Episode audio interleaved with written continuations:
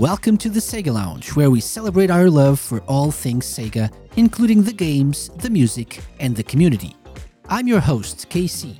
Join me as I talk to different guests and learn more about their projects and passion for Sega. Yes, hello, welcome. Welcome to the Sega Lounge live. Hello, my name's KC, I'm your host. Hope everyone's doing great. I think this is working, right? I hope it is. It's always a mystery. It's always something that I worry about. I think you can all hear us. And if you're on Twitch, you can see us as well. So I'm KC, and joining me is the wonderful Lime Reversed. Hello. Hello. How are you doing? I'm doing great. What about you? I'm doing good. Okay, so not great. See lots of people, lots of awesome people in chat as well. Okay. Nice. Resident SD says, fangirl scream. Ah. Okay. I'm also joined by the amazing and maybe my boss, SkillJim, the real host. Welcome. How's it going? Fantastic. How's it going with you, KC? I like that. I'm great as well. Thank you very much. Yeah, thank you guys for joining me. And so this is one of those amazing roundtable episodes where we're all together. And I really appreciate you guys, coming back to help me out with our live episode. So before we get into the meat of the show, whatever that is, we'll figure it out as we go along. Let me give a big welcome to people watching us on Twitch. Hello, twitch.tv/the Sega Lounge. If you're listening to the podcast version, to the recorded version of this, and you're not following us on Twitch, you're missing out on some awesome live video and audio episodes. So twitch.tv/the Sega Lounge. Join us. Follow us there for next time. And also a big shout out to people listening in live on Radio Sega. I hope, but I think so. I think things are working. If you're listening to the podcast version, a big welcome as well to you guys. You know, I love you. Thank you very much for supporting the show. We have a great one for you guys this week. We're going to talk about some Sega news, talk about some Gamescom stuff that happened, and share our opinions and reactions to that. So, by the way, because we have people on Twitch chat, let me give you a shout out to Resident SD, to K-Dog, to Matt from Shenmue Dojo, who just joined us as well. Hello, what's up? Yeah, the ceiling. Yeah. Anyway, let's get a move on because we have a lot of stuff to cover this week. Right, guys? But I wanted to start with a random thought or question, actually, before we get into the news, into the Sega news. Have you guys been playing anything fun lately? Sega or otherwise? I never asked this question. Oh. Sure. You know, like fun recently. What could it be? Ooh. Oh, I have, actually. Yeah, I've been playing Samba de Amigo. Oh, I thought super fun. I thought it was a cooking game. It was salt and pepper. Have the shakers. Samba de Amigo, nice. I wanted to buy the maraca add-ons, but I decided against it because I had to buy something else, and I decided to save my money. But I'll eventually get them as well. Well worth it. Really? I did. Well, it just takes you back to the Dreamcast days a little bit, doesn't it, with the actual maracas?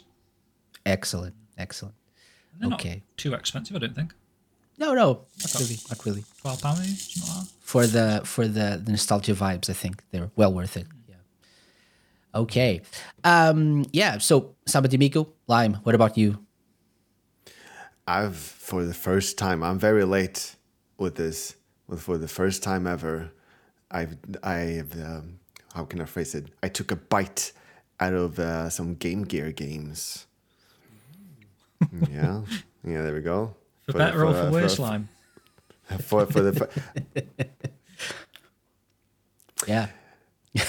It's been an experience.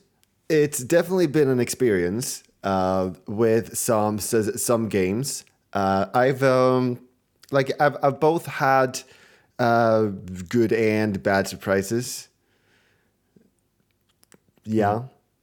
Okay. But yeah, I've already 100%ed Sonic 1 and then Sonic Triple Trouble. Sonic Triple Trouble was surprisingly a good-looking game. Yeah. For being on the Game Gear. That's true. Like certainly. That's yeah, that's cool. Yeah. Do you agree with Resident SD? Lime. Sonic 2 Game Gear for the win. Game Gear for the win. I want to know. You see, SD was there. SD was there during the stream where I decided to absolutely refuse to play the Game Gear version of Sonic 2 because holy crap! I might get into that like with the topic later because my gosh, greatest game ever made. That's what Lime's trying to say. I from what I understand, you completed Sonic 2 on the Game Gear because you played the first level. I only got to the first boss. That's and it. Then I rage quit. That's the final boss. There's nothing else. Is the experience. Yeah, that is Sonic 2 Game Gear. Yeah, there's nothing else. You beat the crowd. Yeah, I beat it. Okay, we go. Yeah, 100% done. Already. Well done. Good job. Okay, I'm sure we'll talk about that in a little bit. Also, I've been playing Bomb Rush Cyberfunk, and we'll talk a little bit about that in a little bit as well, which is, I would recommend it to anyone who is a Jet Set Radio fan. So yeah, definitely a great game. But yeah, thanks for sharing. So let's get into the news. So our first topic, we have a few topics that we decided amongst ourselves to cover this week. Try to give structure to an unstructured show, perhaps. No, we're pretty organized, I think. I like to think that. Of course. Yeah. So the first topic we have here to cover is why didn't Sonic Mania 2 happen, which was something that was shared recently. And I think I have it here. There we go. Let's see if we can switch over to this. Stuff is happening live, which is amazing. There we go. Smooth transition. So this is an article on Game Informer covering an interview with Takashi Iizuka, right? Am I correct? I didn't think so. Yep. Yeah. I think it was, yeah. And so... would you guys like to talk a little bit about this? Lime, perhaps? Yeah, absolutely. That was, if I may, like begin with some history there, at least like from my experience. I can't really like say, this was the history about it. But like this was talked about like several years ago. And people were saying that, yeah, there isn't going to be a Sonic Mania 2. And there were so many different rumors going around about it in the context. Because I remember, at least in my world, it was so many people saying that, yeah, fans can make better Sonic games than, actual Sonic team. And that kind of started a rumor going around that that's exactly why it's not going to be a Sonic Mania 2, because, they don't like hearing that. And I don't remember where I heard it, but it was definitely, like, I remember it so clearly, but I can't find it again. And I remember, like, at first, I guess that makes sense. But then when I thought about it, like if that was the case, if that's how they were going to react to it, why would they release the first game in that case? Like, why would they give Christian Whitehead like the opportunity to do a Sonic Mania in the first place? If that's how they're going to react, so I realized that didn't really make sense. But now, several years later, we have some actual info, not just loose rumors. Mm-hmm. And it's because like everybody was wondering this, right? I was definitely expecting a Sonic Mania 2. Yeah, I thought it was like a no-brainer, right? Yeah, definitely. It was such a huge hit. It was so creative. I absolutely loved it. Like, was like the resurgence of a proper 2D series, because, and actually part of the article, Iizuka-san's, is he was surprised actually how well Sonic Mania did in the first place. I mean, we all knew a fresh 2D game would do amazing. It was like kind of coming into that sort of retro period of time where a lot of these games were going back to the roots and stuff. So Sonic was like the one that a lot of people wanted to happen.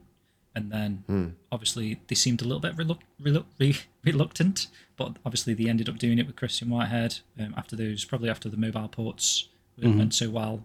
They put a bit of trust in him, and they created a fantastic game. And I think it shows, because of the success of that, that they've kind of made 2D Sonic part of the franchise now going forth, alongside the modern, the 3D, obviously with Sonic Origins and, again, Sonic Superstars now, that we're going to be talking about a little bit later. But obviously 2D Sonic is in Sega's plans, and I think it's because of the success of Mania that that's probably the reason why.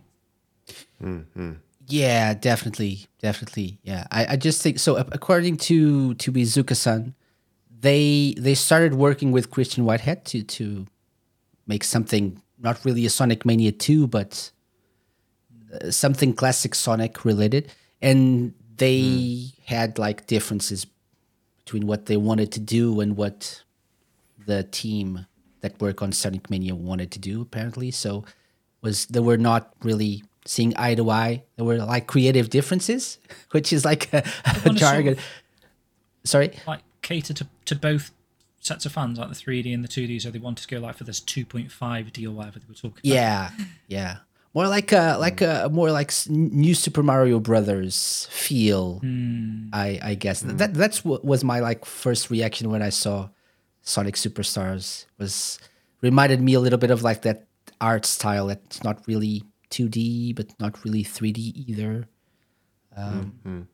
So yeah. It seemed though like they agreed on a lot of stuff. It seemed like they didn't really want to do like in the same art style as Sonic Mania. It seemed that they agreed with like wanting to do like something else, like not Pixel Sonic in this case, if I'm not mistaken. Yeah. So by the way, shout out to like they were like on their way to Superstars already there. Just wanted to give a shout out to Dr. Scottnik. Hello, Scott. Scotty, who has played Superstars? Played Superstars? Indeed. Yeah, wasn't at Gamescom. Exactly. Yeah, really nice job Dimps, there. What's that mean? So the Dimps games like Sonic 4, Sonic Advance, bottomless pits. People sometimes complain about the bottomless pits in those games, and so there were some Dimps level design. Which was fun, he says. Yeah, but he's in England, so, and I think he's staying for the Sonic Symphony concert. So I'm so jealous. Nice. We'll talk a little bit about that in a few. Maybe meeting up with him tomorrow. Actually.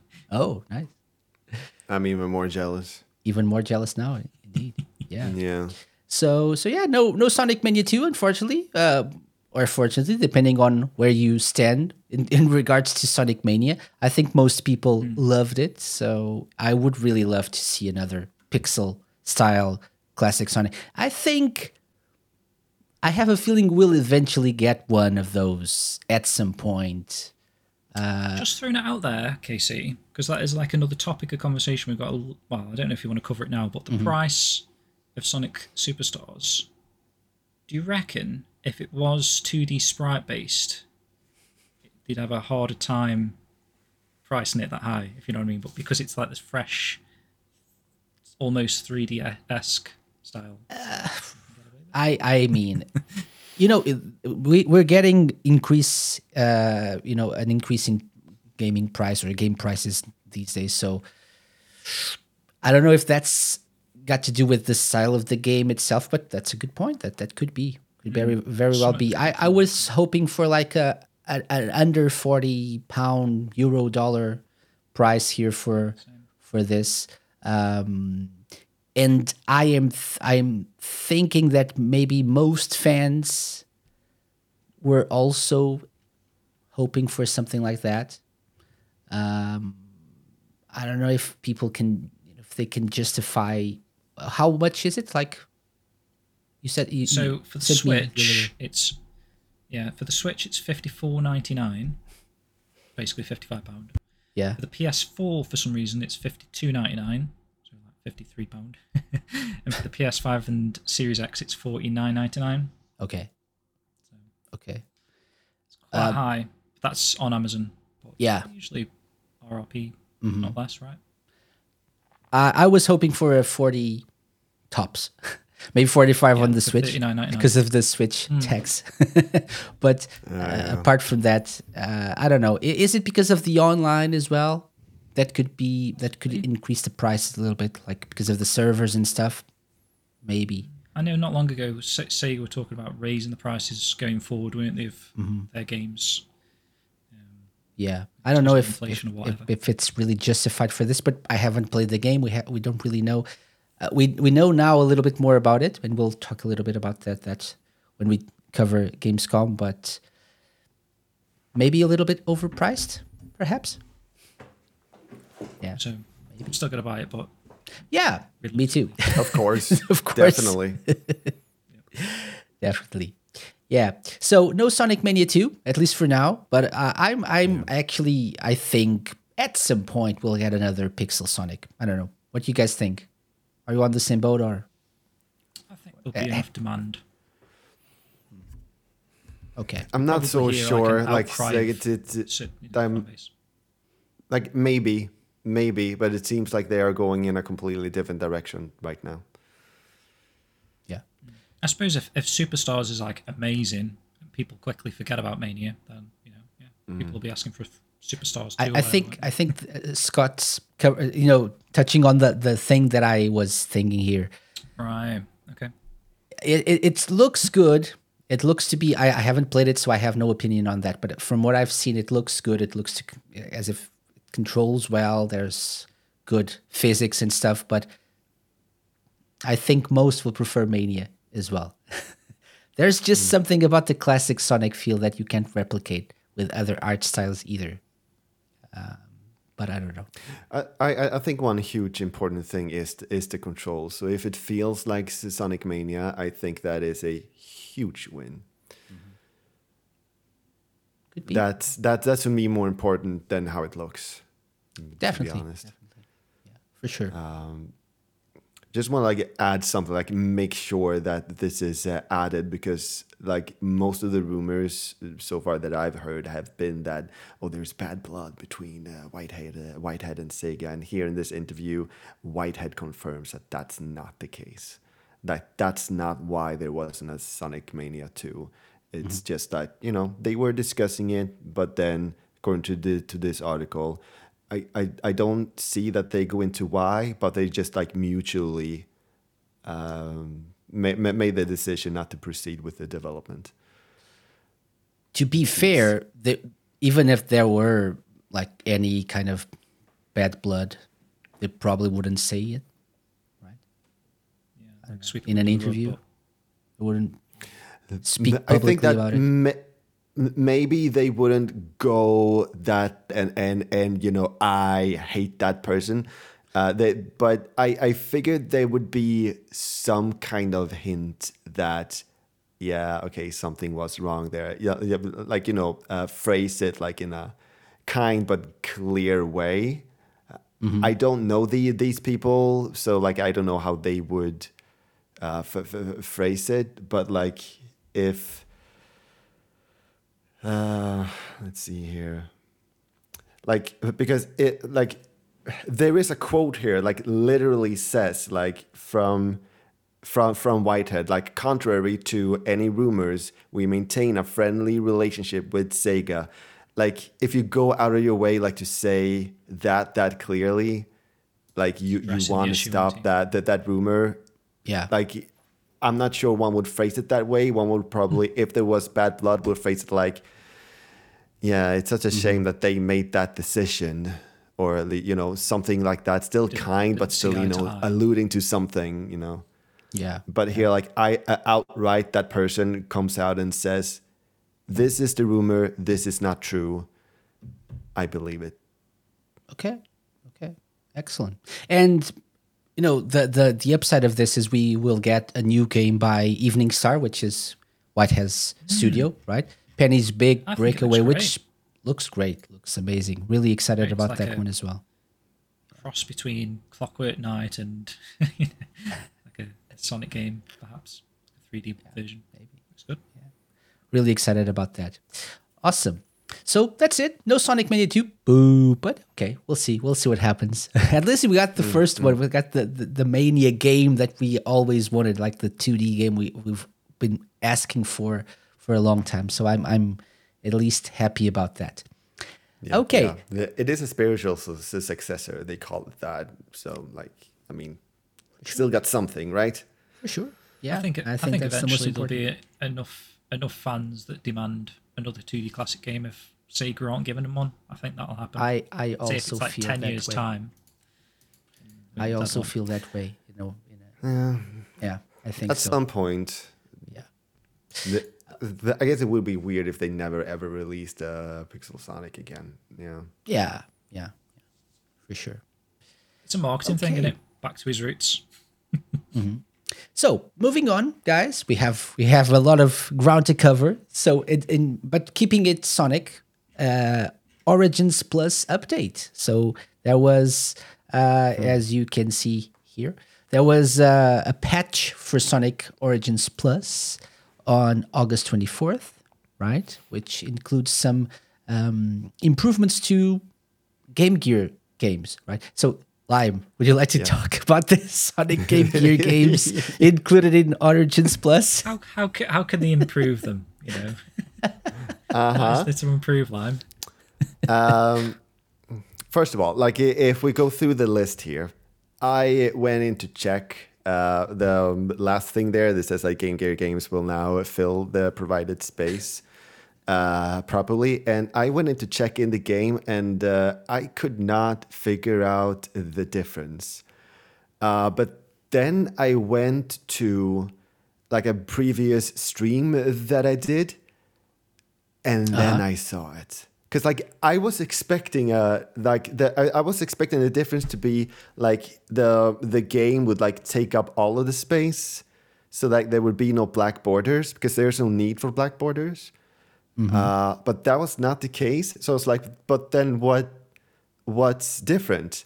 And I sent some links to you in the I was Twitter, Casey. If you want to trying to please show them on screen. If you give me, please keep talking. Yes, you're going so well. Yes, while I do that behind the scenes, I can paint the picture. They've gone from thick black bars to slightly less thick black bars.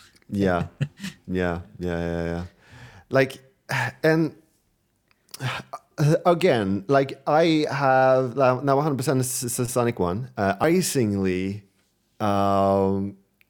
many awesome songs there. I knew about some. Okay, yeah. So here is how it looked before. How it looked before the change. Yes. And the after. The after is oh no, secret stuff. Okay. Yeah. This is the after. This. Yeah. Like, do you see the difference there? I do see it.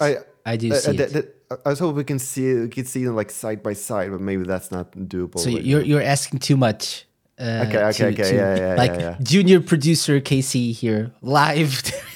But people can definitely notice the difference. The black bars on the side, so much thicker. Before, much thicker. Before and after. Yeah. There we go. Wait. There we go. Let's try this. There we go.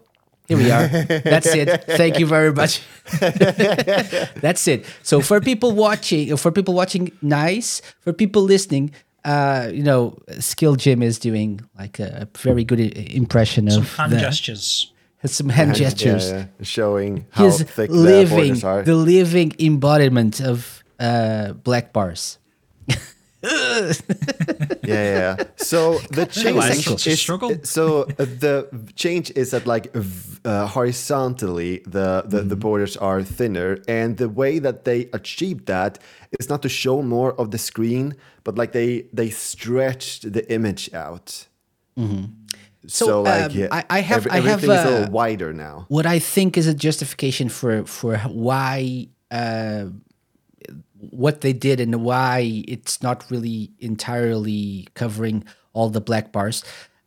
So there, I've learned this from emulating. Oops. So if, and that depends on if you have like things like this, like a device like this, like a handheld, like a Retroid Pocket 2 Plus, which I have here. You have the screen size, which is, you know, what you can work with. And then depending on how you decide to emulate the games, and usually emulators can let you choose if you want to go one-to-one emulation in terms of screen size and aspect ratio, or if you want to fill the entire screen, and that will do what this did. So if you actually, if you look at the before image, Sonic was a little bit thinner, right? And now he's like a little bit chunkier, a little bit stretched out. That's, you know, how you try to replicate the screen, the effect of the original screen using emulation, I think. And depending on the size of the screen you have to work with, if you want, I mean, they could have filled the whole 16:9 window, but that would have looked awful. Everything would be stretched out and awful. But on native hardware, Casey, there's still black bars on a Game Gear, right? So sure, yeah, so I think that's why they kept the black bars, to emulate that Game Gear effect. They could have eliminated the black bars, just kept the image, the screen, like the game area, how it is, and, you know, eliminate the black bars and replace it with like the overlay. Have the overlay go a little bit. Could like, have done something. You know, I really feel like they could have done something. No bezels. Yeah. Yeah. With it. But I think they're trying to emulate the Game Gear feel, like the Game Gear screen with the black bars that you had on the original. That's going to be the next update, Casey, the Plus Max update. They slowly get rid of an extra bezel. Probably. So people are, Matt, for example, was saying, Origins Plus reeked of a policy of shove it out the door no matter the state upon release. Quite harsh. I mean, yeah.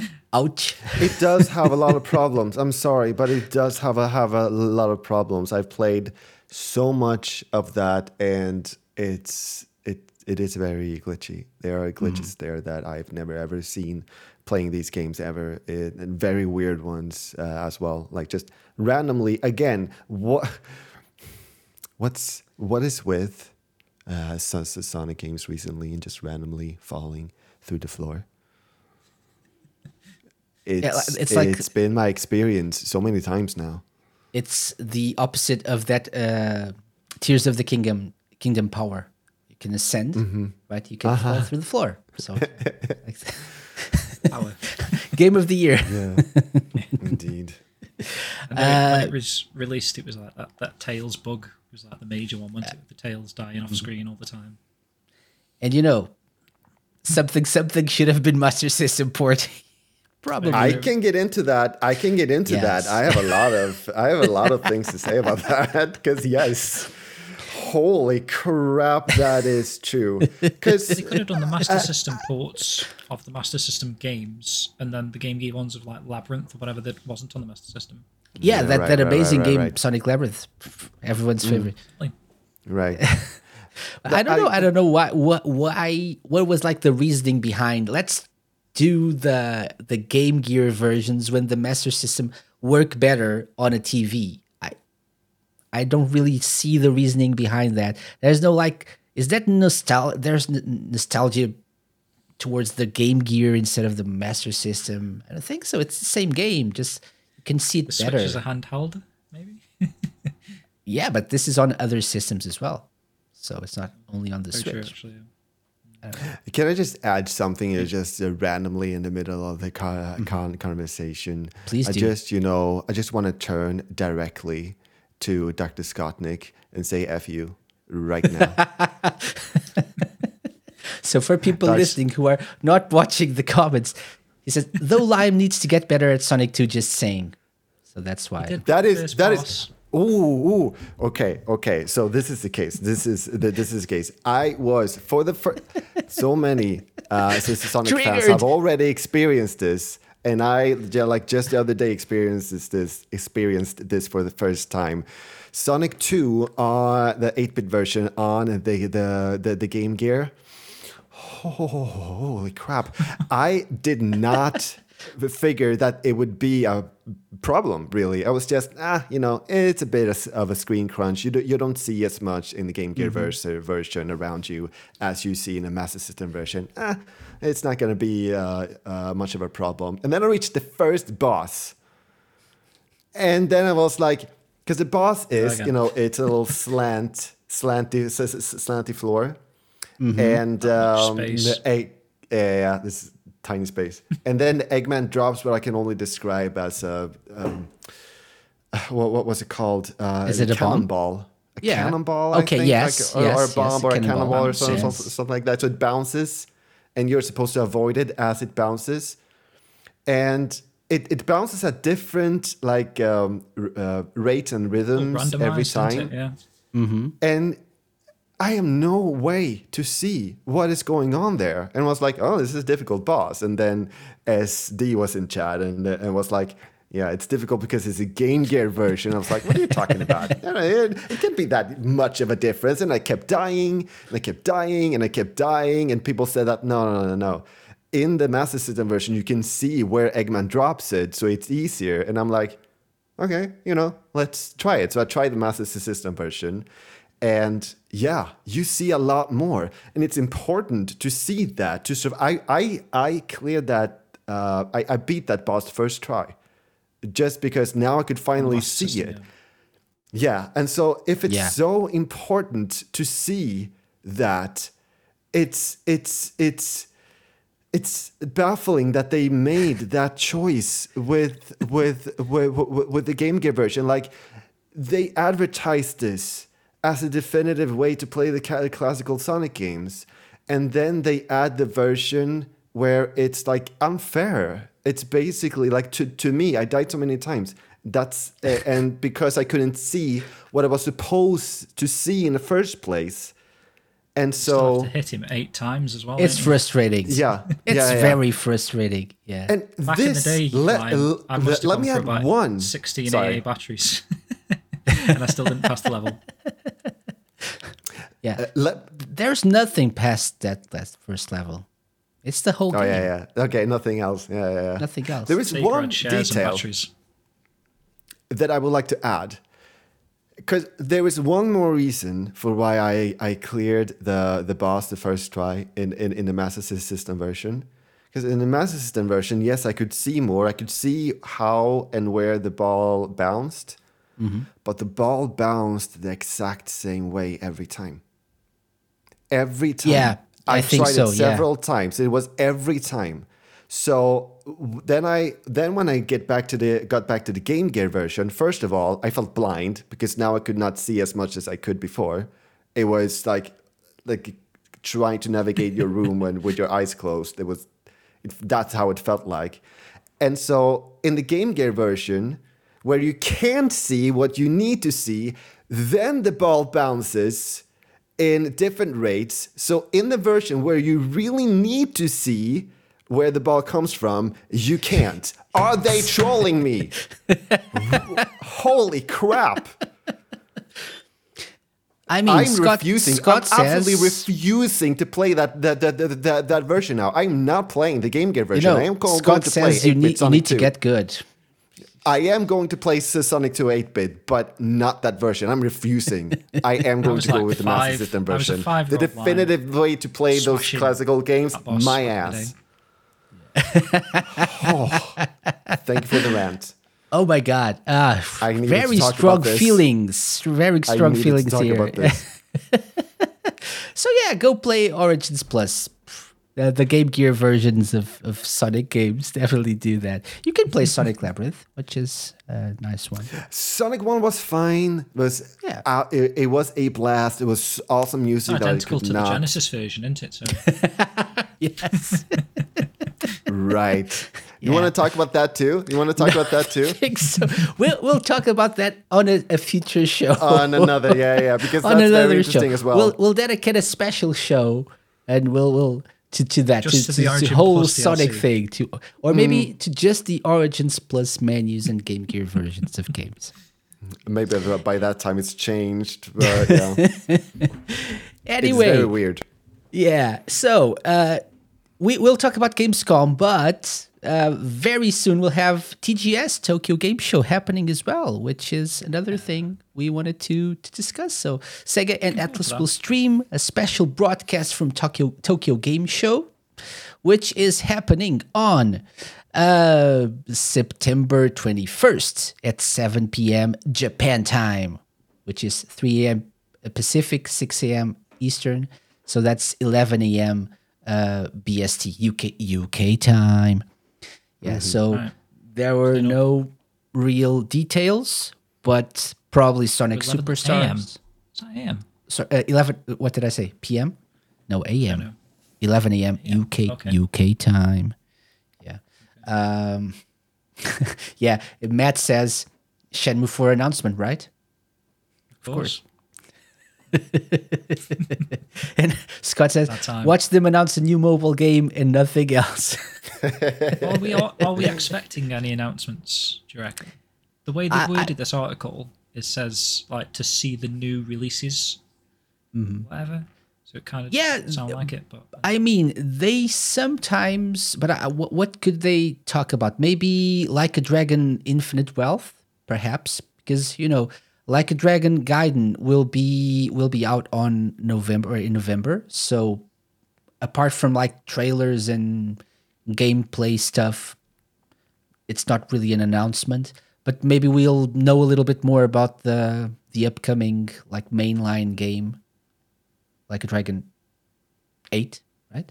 Infinite Wealth, which is out in 2024. Well, the way this article reads is like, we're expecting to see new trailers of new games. Yeah, but only if it's something that's been being developed in Japan, I think.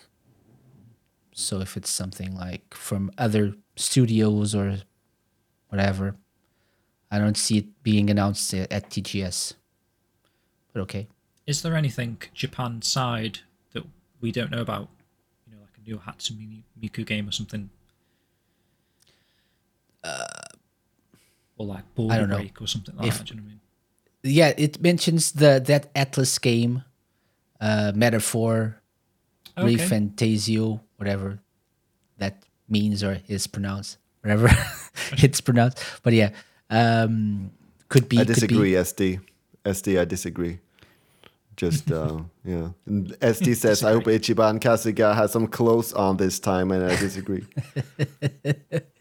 Bitch Reflex 6 would be nuts. That would be a good announcement. Would be. But I don't know. Maybe something regarding the movies they've been working on, right? They're apparently working on movies tied to Sega IP. Could be. Would that be on a Japanese show? Or is that like a Western-made production? I mean, they are classic Sega IPs, so maybe they would like to at least tease something there. What and about maybe then Saturn Mini that they were struggling with. I don't see it happening. To be honest. I just love how your face changed there. You were like very optimistic, and then like, actually, no. I was like, no.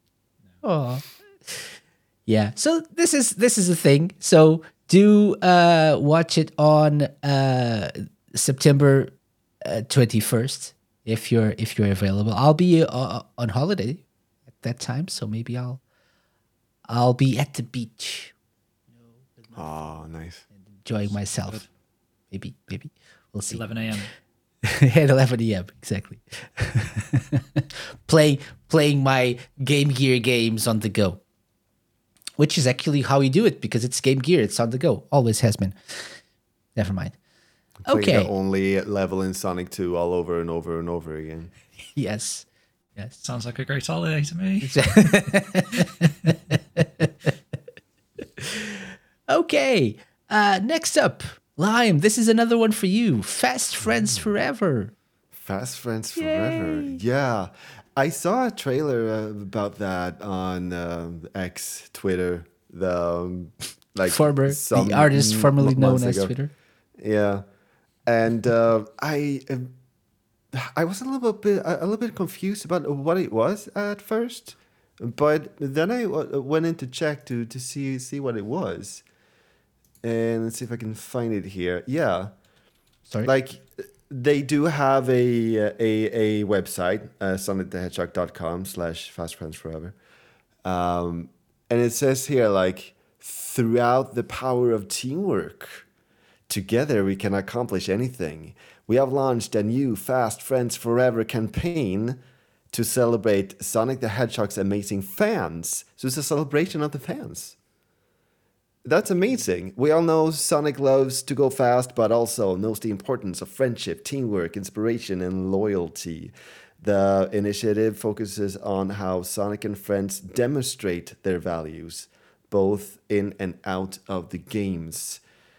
So, yeah, and then like later down below, they show Sonic Symphony. They show some other events. So it seems to be like this, like a whole campaign about bringing Sonic fans to together, and I find that interesting. And it seemed to do that through these events. Mm-hmm. That's as far as I've understood it. I don't know if you have like any other like knowledge about this, but that's Speed Cafe looks quite interesting. They've like done a pop-up official Sonic themed cafe in San Diego. Yes, yeah, so this was the thing they did at San Diego, or in San Diego, so like next to Comic Con. Can we go there, please, yeah. Daddy KZ? Can we go there? It's closed now, son. But okay, next time, son. Go. I want to go. We have Sonic Speed Cafe here at home. Blue slushies. It's coffee in a mug. Yes, with Sonic. Thank you. It's exactly what I want. The golden rings. Food item sounds interesting. They were crazy expensive, by the way. So if you could follow the Sonic Speed Cafe account on Instagram, and everything was really had like amazing menus, like meals, but then everything was like $50 plus or something really? Like a hot dog and slushy and some onion rings or whatever. It was really overpriced, but probably delicious and really bad for your health. But yeah, that was the thing. But yeah, I would have loved to have the opportunity to go there, or at least see what it was all about, and like the decorations and stuff. Like one-time things you do into it. Yeah, but a good idea to promote the brand. I always get this like fear of missing out. Like there's like TwitchCon or Gamescom, like especially when I saw photos of Dr. Scottnik being at Gamescom, meeting awesome people, and I'm like, I want to do that too. I would so love to do that, but yeah. Next year, Lime. Let's do something next year. So this year, and just like in 2020, I was planning on going to Gamescom and like meeting everyone. I had a plan this year as well, but it didn't go through.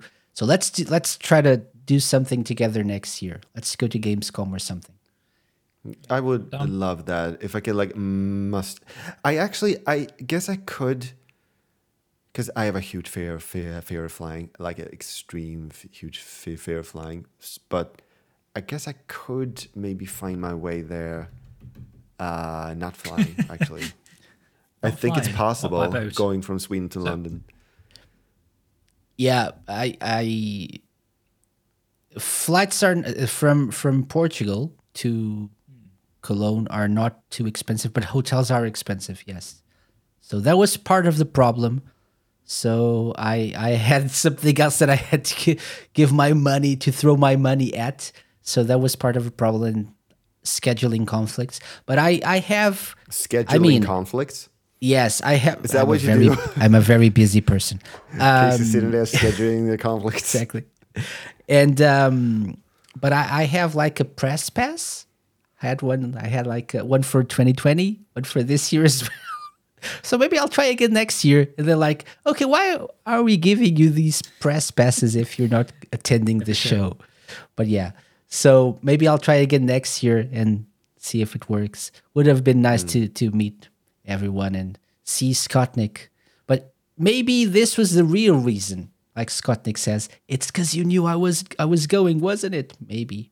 That's why I decided against going myself. Maybe.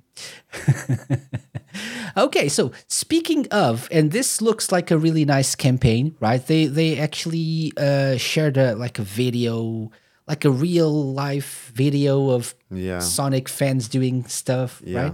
Yeah. Not really on brand with the more meme-y stuff they usually do, but nice nonetheless. But one of the pillars of this Fast Friends Forever experience is the Sonic Symphony World Tour, which I understand, James, you are attending in London, right? Yeah. Ooh, nice segue. Exactly. Nice segue there. Very nice segue. Yeah. I was going to say, and that's the reason why it's you know, it's really cool to have this official means of fans meeting up, because like you say, this is the whole purpose of this Fast Friends Unite campaign or whatever, Fast Friends Forever. So yeah, myself and this is the Shenmue Dojo fan community side of things as well. We're all attending, so there's like a mixture of Shenmue fans and Sonic fans going to the London event. Casey's pulling up the tour dates here. But yeah, really cool. They've added loads of new dates now, depending on where you live in the world. Check, you never know. These, look here, these LA, Brazil, Paris, Boston, Chicago. Is that Dusseldorf? Is Germany? Is it? So there's quite a lot of like Germany. Yeah. American dates there. Yeah, Tokyo. If you prefer Canada. Mm-hmm. Yeah. So yeah, again, it is sort of a world tour as such. But yeah, they call it there. They call it World Tour. World Tour. Yeah. Yeah. True to the name. We're going to the London event, which newsworthy wise is why we're bringing this up as such, is because Tomoya Atane and Jun Sunoi have announced that they're going to be there on the opening day, I guess. It's a little interesting, actually, because the first date was the 16th of September there, Casey. You just had it up a second ago. And it was 8 p.m, and that was the one that we booked to go attend at. That was like the first date. And then they've added a second date, and you would have expected, like, the London to be a different day, but it's actually the same day, but at 3:30 on the same 3:30 p.m. Yeah. So that's, I'm assuming he's going to be there, right, on both of those shows. He doesn't specify, right? He says, I'm glad to announce that I will be joining Sonic's first official world tour, Sonic Symphony. I will be performing at the London show on September the 16th. So you'd assume he'd be at both. At the London show or the London shows? See, the London show would be the 8 p.m. one. Probably. Before, because that was the first one. It's the main one, right? You'd think if he's there mere 5 hours earlier isn't going to be too much. I don't know. But they're both sold out. They're both sold out. Oh, yeah. And I don't know about the LA show. Is the LA show sold out? The 8 p.m. one, yes. The 3:30 p.m., no, not yet. So they also added an earlier show. I think, judging by how they've structured that, you would assume that he's going to be at both shows. That's why they've probably done that, make the most of the day. Yeah. So, yeah, if you're interested in seeing Tomoya Atane, Jun Sunoi, you're going to have to get a scalped ticket for the London show or go for the LA show there. Yeah. And so, really obviously, you know, June and Otani are watching, so please, you know, do your best to come to the Lisbon show whenever that gets announced, because we know it's going to be announced very soon. Yeah, waiting for that. Same. And everyone can come to Portugal and we can all meet up here. Yes. That sounds amazing, doesn't it? You know, fast friends. There are so many people in Portugal that I would love to meet. So, yeah, I would be highly motivated. That would be a good idea. Okay, so that's the Symphony Tour covered as well. Very briefly, we also had an announcement regarding the amazing, the lovely TJ Davis, right? James? When I saw this on Twitter, for a brief second, I was like, oh, is she going to be at the Symphony shows? And like, we're going to have like a Sonic R Block. But no, it's a different show, but a very cool show by the sounds of it. This is in Bristol, which is also in the UK. I'm not sure what's the full name of the show. Sonic Fan Fest. Fan Fest? Right, yes. Okay. So the Sonic Fan Fest in Bristol. She's going to be appearing there, so you would assume that she's going to be singing a lot of Sonic R songs. She maybe even tailor off into some Metropolis Street Racer stuff or whatever, but you never know. She usually does. So yeah, I think I've seen her do like a live show on YouTube before. That's why I mentioned. Yeah, she went to one of the Summer of Sonic events. Mm-hmm. So I think one of the first ones, and she sang I think a couple of MSR tracks as well. So it's looking good. I know there's another Sonic fan show somewhere. I think in America, that's got all the voice actors. Have you seen that recently? Yeah. But I'm not really too familiar with it. So no, I'm not too familiar with that. But yeah. Yeah, as Resident SD says, the first one. Right. I mean, the first one that wasn't online, because the first one was online. Okay. Yeah. And that was the last time TJ Davis was seen. Was ever seen. Wow. That's so long ago though, isn't it? 2008. Yeah. So definitely a plus if you're planning on attending Sonic Fan Fest. Saturday, the 14th of October. It's really been that long. So like, what, 15 years? I may have to try and find the time to go to this one now. I would love to go, but I'm not likely happening for me. I don't know. Schedule things again. What about you guys? I might actually look into it now that you said that. If she's very like a rare Pokemon. Mm-hmm. Yeah. I have to show up. Previous guest of the Sega Lounge, by the way. And she sang a little bit. So, yeah. Oh, awesome. Great stuff. A few years ago. Lovely lady. Okay, so that's TJ Davis. Amazing singer. I'm really a big fan, to be honest. So really excited to whenever we get something related to TJ Davis, always appreciate it. Okay, so question is, when you talk to her, yes, could you feel the sunshine? I could. Oh yeah. It was really warm. Oh, okay. And I felt like warm and fuzzy inside. Yeah, I get that. She had her daughter next to her. So this was a few years ago. Her daughter was still a child. And she was like, very cute. And she talked to the microphone as well for a little bit. So we did it live on Radio Sega back in the day when the Sega Lounge was live. So on the radio. So very cool. Good memories. Okay, so moving swiftly on. Bomb Rush Cyberfunk is out on PC and Switch, and I had on our outline document, I wrote, yay, because it's amazing, because it's really, really good. It's a great game. If you're a fan of Jet Set Radio, you're going to love Bomb Rush Cyberfunk. It's really so good, guys. Really, really good. Explain to me, what is the deal with that game? Like, it looks like Jet Set Radio. It seems like it plays like it, but it's not called Jet Set Radio. Is it like a completely different IP, or like is it? Yes, it's a completely different IP. Yeah, okay. So Sega doesn't do anything. Isn't doing anything with the Jet Set Radio IP, right? They've re-released Jet Set Radio, the original Jet Set Radio, like a couple of times on more recent platforms, just like the game as it is.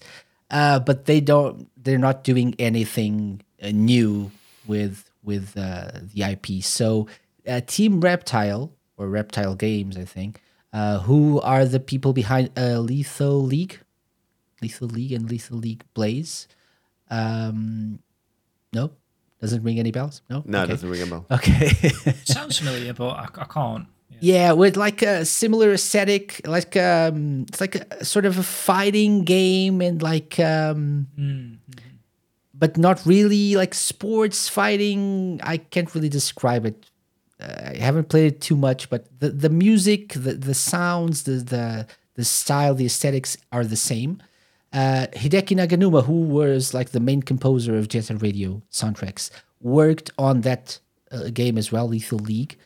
And now they invited him to write some tracks for Bomb Rush Cyberfunk, right, and other very talented musicians. So this is basically the aesthetics of Jet Set Radio, I think more future than the original, because it's a little bit positive. It's nice as well.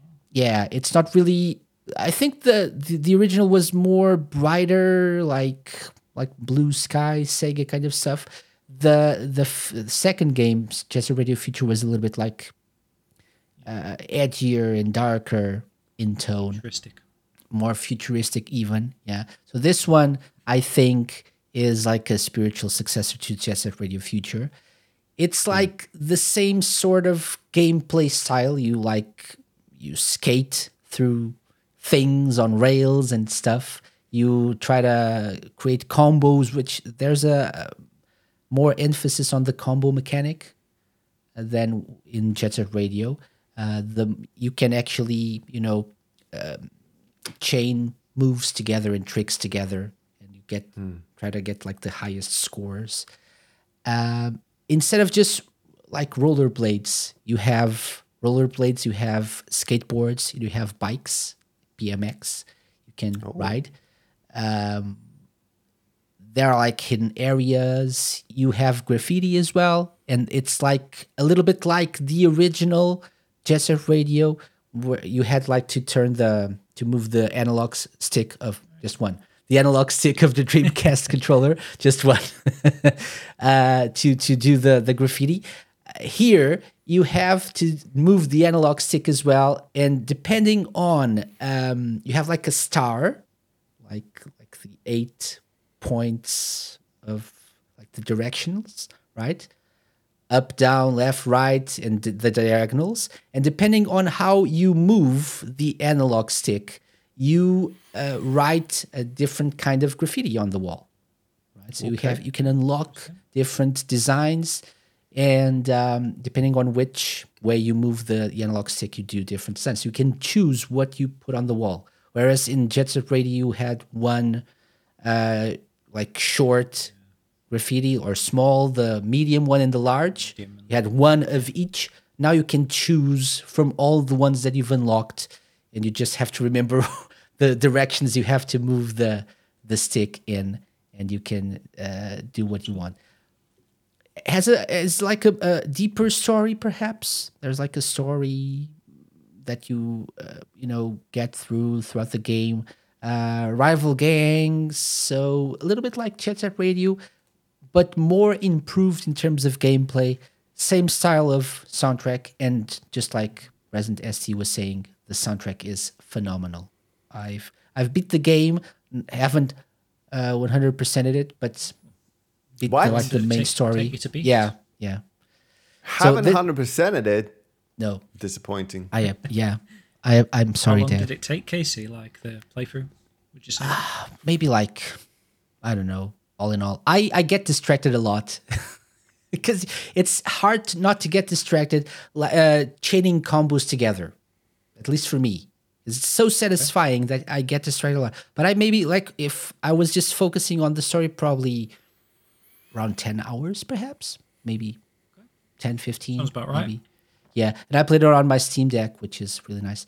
Is there anything to collect? Like the graffiti souls? Yeah, graffiti. So you can collect different graffiti, like designs, different clothes for your characters. There are several characters. Each of them have like four styles, there's four seasons. So spring, summer, fall, and winter.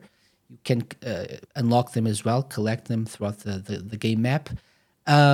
There are graffiti spots, and they're not all mandatory to progress through the story. But if you want to like 100% the areas, you have to tag everything.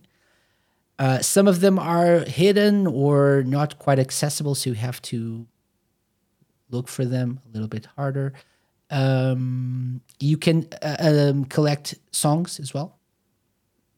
Okay, so you collect like cassettes that are hovering around hidden places, and you unlock songs to hear while you play the game. So yeah, seems really, really cool stuff. And it's great on the Steam Deck. Matt was asking, how is it on the Steam Deck? Great.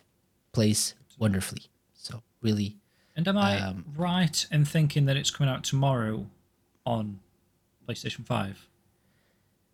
Maybe. Okay. I'm sure I saw the 1st of September, but it was like, yeah, okay, Matt says it is. Matt says it is. There you go. Yes. There we go. So tomorrow sorted. Well, not tomorrow sorted because I'm busy tomorrow, but the weekend sorted for me. That's it. Okay, so yeah, definitely wanted to shout out Bomb Rush Cyberfunk. Definitely recommend it. Great. Yeah. Especially if you're a Jet Set Radio fan, but not only if you're a Jet Set Radio fan. Okay, so last thing before we move on to Gamescom stuff is something that happened yesterday, which was the Like a Dragon Gaiden stream. Have you guys watched at least a little bit of it? Yeah. I haven't actually, no. It looks absolutely awesome. I really want to play that. I feel like I need to have played a lot of other Yakuza games first. I don't know what the story is, if it's like a separate story or if I need to know things before. But I would absolutely love. I've only played Yakuza Like a Dragon 7. That's the only one I played. It ties into that, at least from what I saw in the stream. It ties into that as well. Yeah. So, but like I did find it interesting that you have different fighting styles. Like one, like you used high tech stuff, and like another style where you're like basically like street fight, kind of like more raw style kind of thingy. From what I saw from the trailer, that looks amazing as well. So I would love to get my hands on that game, but I would love to do that at a point where I feel like I can fully enjoy it. And I feel like I got some work to do before that. I can understand that. Yeah, I can understand it. Like the lore behind.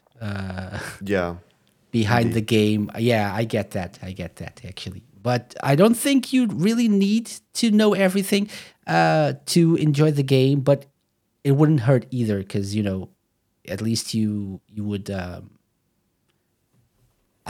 know why Kiryu is where he is right now, why he had to change his name, which is actually in the title of the game. So it wouldn't hurt. Obviously, an overarching narrative, but I think that's probably why they dropped the numbering system, because you can't just play any of them really, and there's like a standalone story within that, if you know what I mean. Yeah. I think in this one is like a standalone game as well, because it ties. I think they at some point decided, okay, we'll leave Kiryu behind and just focus on this new character. But then they realized, no, we really need to bring Kiryu back somehow. People miss Kiryu. It's not the same thing. So, and now this is like the way to tie in both parts of the franchise, so to speak. Yeah, it's pretty cool. So, and bring both kinds of fans together maybe as well. I was trying to show a little bit of the stream here. Let's see if people can see it. Okay, there we go. So this happened yesterday, right? And they had like the voice actor for Kiryu on stream to talk about the English voice actor, obviously. And they showed this little movie that talks a little bit about the story and how everything is connected to previous Yakuza or Like a Dragon games, to Yakuza Like a Dragon, and to Infinite Wealth, which is coming after. So everything seems to be tied together. And it's a good way for people who don't know about the series to learn a little bit more as well. So this might be a good place to start if you're not really that familiar with the franchise, I think. The orphanage from 3, right? Exactly. So there is like bits and pieces that... Yeah, I think, you know, it's got... They tie the Kiryu story together with everything else. And so people who are not familiar with the previous games might learn more about it as well. There's Sotenbori as well, Okinawa. So you go to familiar places and new ones. So interesting. It's nice. So it's like, how long? It's 1 hour long. So 1 hour long stream. I think it's worth it for people who want to know more about this upcoming game.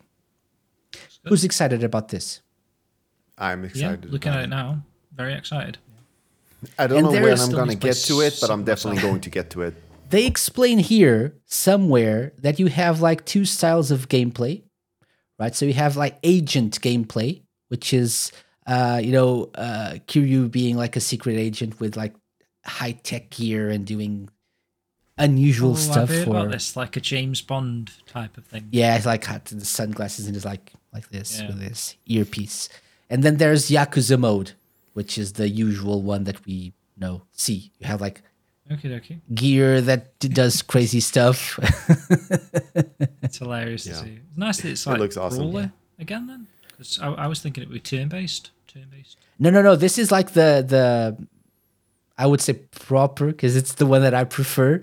But I think the next one will be turn-based again. I think they explained it somehow, somewhere, but I don't really know. I don't have like the timestamps. There's like also clan stuff, like that team building thing that they had on other games somehow. So yeah, but you guys can watch it later, right? Definitely. Sorry to spoil. But yeah, this is great. This is looks great. So something to look forward to later this year.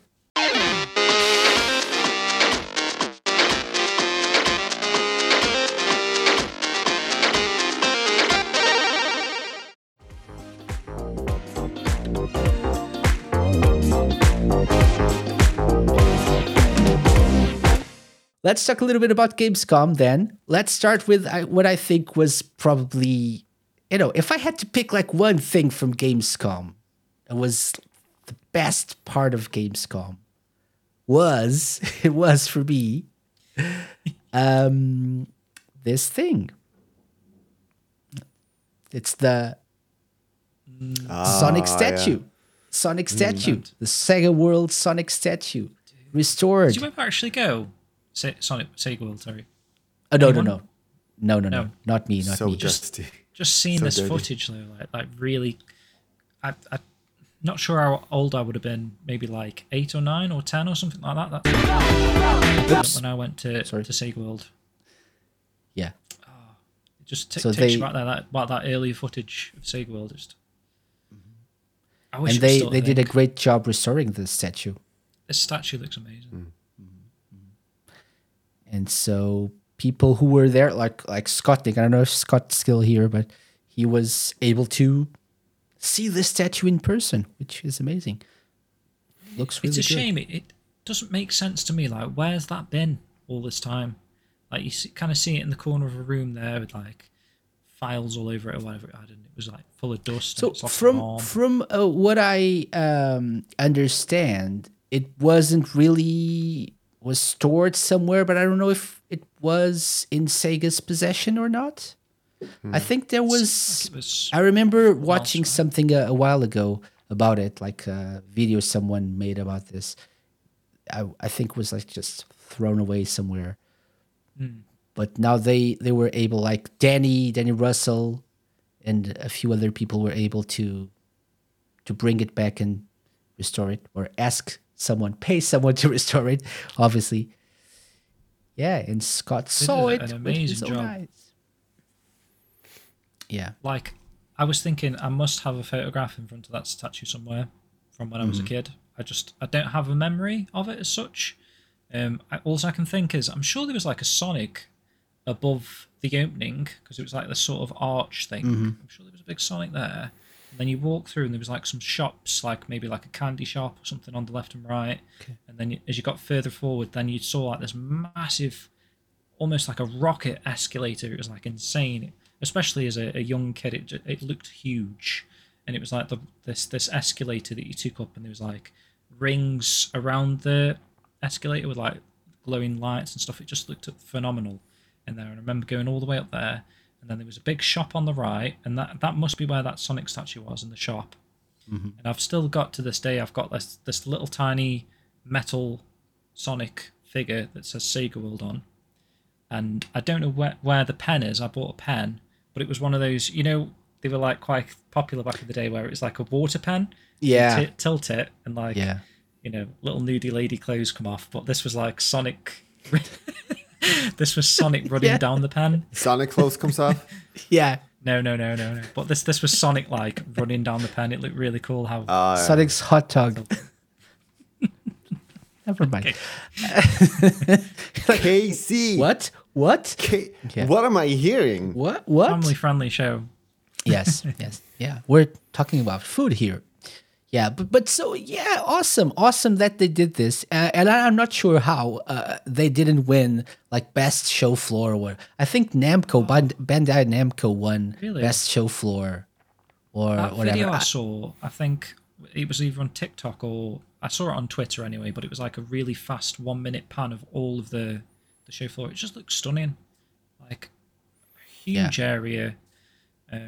Unbelievable really that they set that up just for like one or 2 or 3 days or whatever it is, because it's, you know, true. Hats off to them. So again, really sorry that I couldn't make it to Gamescom this year.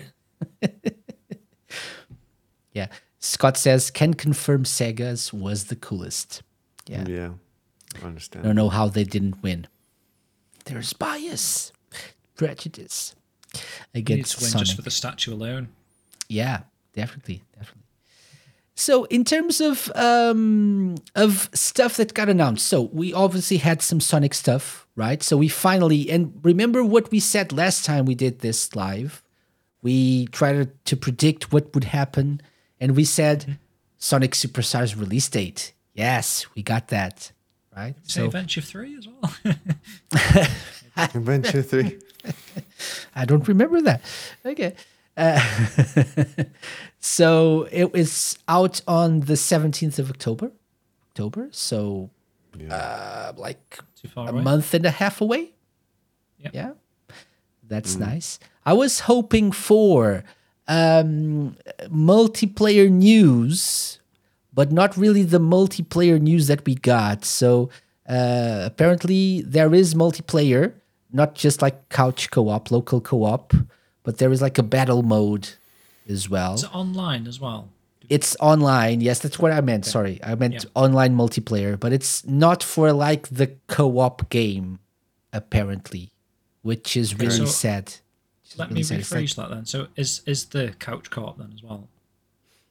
Like yes, there is local co-op, 1 to 4 players, like the main story, from what I understand. But the multiplayer aspect, like there is online play for if you try like this battle mode or whatever it is, which like different modes and different missions or whatever. But yeah. So no online play for the main game is what you just said. I think that's the case, which is really upsetting to me. I was hoping to play this online with people, like the co-op, the main co-op game, but apparently not. Yeah. Maybe Sonic Superstars Plus next year. Maybe so. Maybe. I mean, it's maybe already a premium game. Like $60 or £60 for the addition of online play. Plus Master System Collection. Nice. There you go. Nice. Yeah. And so you had mentioned this. I just saw it here in the Gamescom section, James. So £55 for the Switch version, £53 for the PS4, £50 for the PS5 and Series X, which doesn't make sense. But it's also on Amazon, right? So is that subject to change, possibly? Amazon-wise? Is it? Do we have like prices for the digital versions yet? That's a good question. Have a quick look.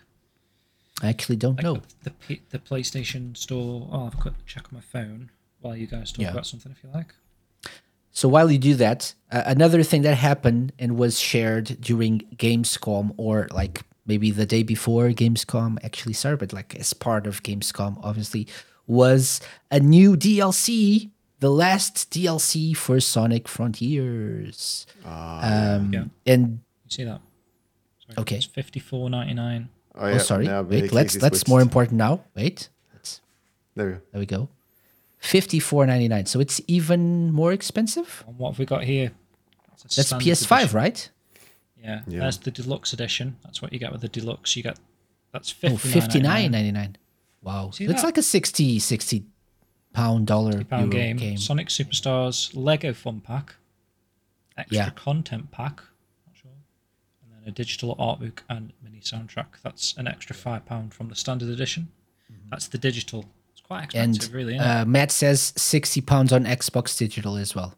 Oh my! Nice hand. High five. Okay. Trying to fix me. Actually, no. High five. Right. High five. Hold on. Yeah, I could do it like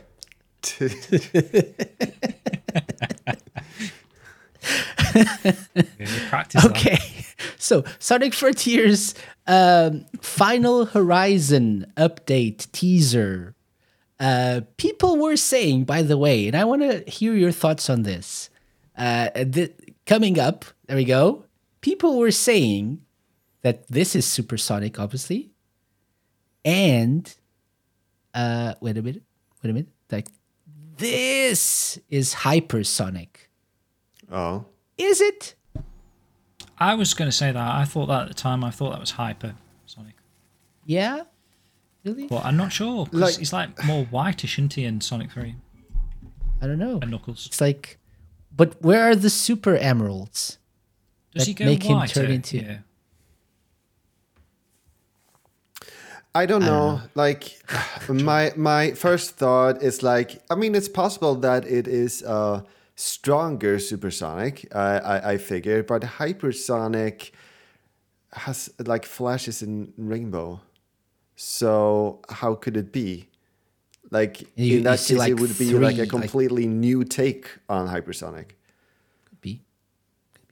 I didn't even think about hypersonic. I just saw people online saying, "Oh, hypersonic's back."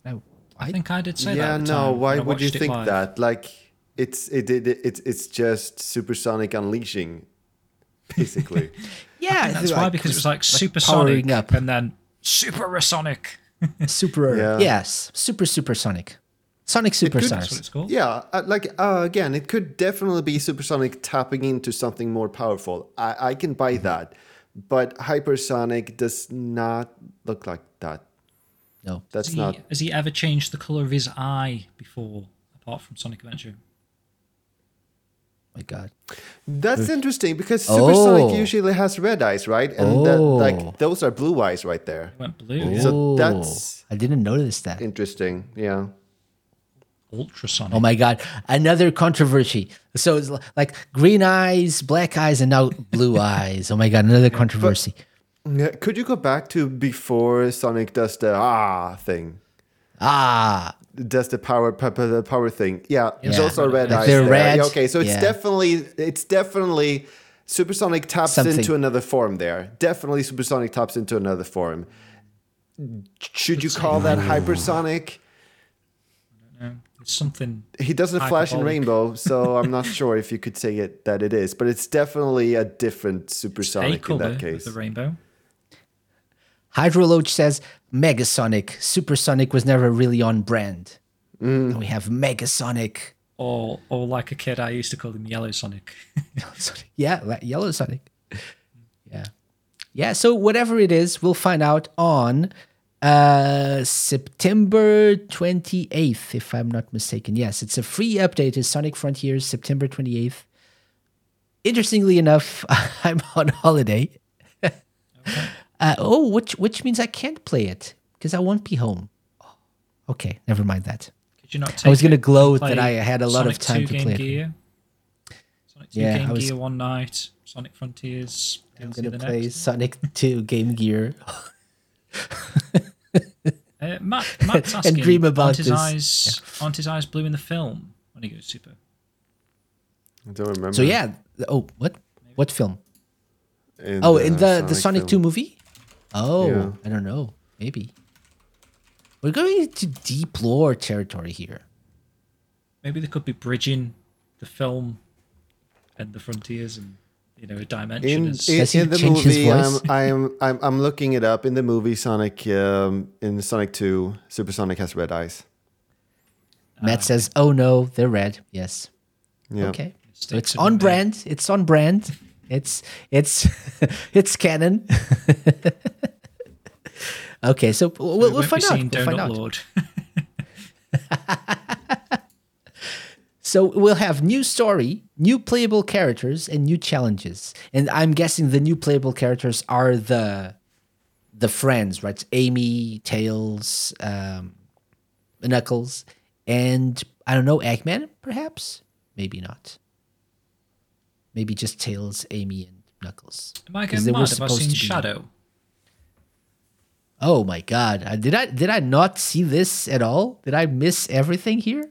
I missed the blue eyes, and did I miss Shadow as well? Where's Shadow? Maybe not. I don't remember. Lime's like, what? I don't remember Shadow. I think I'm making that up. No, I think so. I think I only see those guys. I don't see these guys here. Frame by frame, frame by frame. No, I don't what see it. Shadow just blinking in like one frame, and then look, look up there in the right upper corner. It's Shadow, or it's a Shadow. Like an Easter egg, when you know where to look. Yeah, but no Shadow. I think maybe, but who knows? Maybe James knows something we don't. Maybe. Ah, possible. Okay, so that's Sonic covered, and I think that's probably what was like the biggest things for most or all of us here. The Sonic stuff was like the big thing. Yeah, and we got this on opening night and like the day Jeff Keighley show. Yeah, that amazing show. Well, it wasn't really that bad. It wasn't bad. It was bad. It was a little. Yeah, a little bit boring, but it depends on what kind of games you were into. Yeah, I know, man. We streamed I was watching. Dot. Yeah, we did stream it. We were very, very enthusiastic. That's it, lol. You've got to, just in case. Shenmue 4 appears. Just in case, yeah. You don't want to get caught without covering that news. Okay, another thing that I, for one, am excited about is this. Humankind is now available on consoles. I don't think you guys ever played this, right? Humankind? Played this, no. No? Okay. This is a really nice, like, I don't know if you are familiar with, like, the early 90s PC games, like Caesar and, like, even, like, Civ and SimCity and the Settlers, yes, Age of Empires. So like those kind of like city planning games and stuff. Humankind is that sort of thing, but you start from the very beginning of the story of humankind. You choose like a tribe or whatever, and then you move throughout the ages of human history, and you have to interact with other empires or nations or whatever it is, and you keep evolving. And science, you have to choose if you want to focus more on religion or science or like warfare or I don't know, agriculture, stuff like that, where you want to allocate your resources, and that will eventually determine how you progress through the game, and if you become like the leader of the free world or not. Yeah, it's really cool it's idea. It's really cool. Like, and you can reinvent the evolution of mankind, can't you? Basically? Yeah. Mm. And as you progress, you unlock, if you achieve certain goals within the game, you can unlock wonders, like world wonders, like, I don't know, the Hanging Gardens of Babylon or the pyramids of Egypt or something. And it's like you can build those wonders in your territory. And if you unlock them, other nations can't build them. But if they unlock them first, if they like evolve faster than you, they will unlock those wonders, and you can't build them yourself. So it's really nice. So like, instead of the Egyptians having the pyramids, you could have like the Brits. Yeah, so the Vikings build them. Exactly. And you at certain points, so as I was saying, there are certain objectives that you have to achieve, certain goals. And as you do that, you get to a point where they say, okay, so you're ready to like evolve, and you have to choose where you're going to go. So which kind of nation would you like to be like? Will it be like the Phoenicians or the Egyptians or like... and each of them have certain traits, and depending on how you want to play your game, you choose what you want to be like, and that will change the clothes people wear in the game, like the population, the buildings and stuff. So that's really, really cool. Whenever I play this, I get too addicted. And now that's on Xbox and on Xbox Game Pass. I can actually play it through cloud gaming on my Steam Deck, for example, which is a problem, because I can take it to bed with me, and then when I look at my watch, I'm like, oh no, I should have been sleeping. But really, really, really recommended if you're into this. One of these people that can stay awake in bed and do stuff, because I'm so bad, mate. I'll be watching something on my phone, like a YouTube video, and I fall asleep, my phone. I wake up with my phone like on me. It's probably really not good for your health or anything. Yeah. And then I look and it's like my watch history's got like another 6 videos. Oh, that happens to me as well sometimes. Yeah. But I usually don't. I don't do that. Like I'm like that in bed because I've got like a pop socket. I'm just watching it like that. Well, that. Oh no, I sometimes I lay on my pillow and put the phone like next to me. So what happens is I end up falling asleep, and I've had history is like 5 or 6 more videos. I've woken up and I've had to like pull the AirPod off my back. It's stuck in my back because I've been lying on AirPods. That happens to me a lot. I kid you not. Like sometimes I've had like the phone like this, and then just watch something in the phone just. Oh, itch in the face. Yes, that's really painful. Yeah. And then people on stream and at work are like, what happened? Nothing. Nothing. It's okay. Have to wear like concealer or something. Well, that's cool. So that's like Humankind in bed. Humankind in bed. Don't do that. Just go to sleep. It's better. So when did that actually release? Because Dr. Scottnik saying it was shadow dropped, wasn't it? I felt like it'd been out for a while. Yeah, so this was announced on August 22nd. So like it's Gamescom adjacent, right? Gamescom week.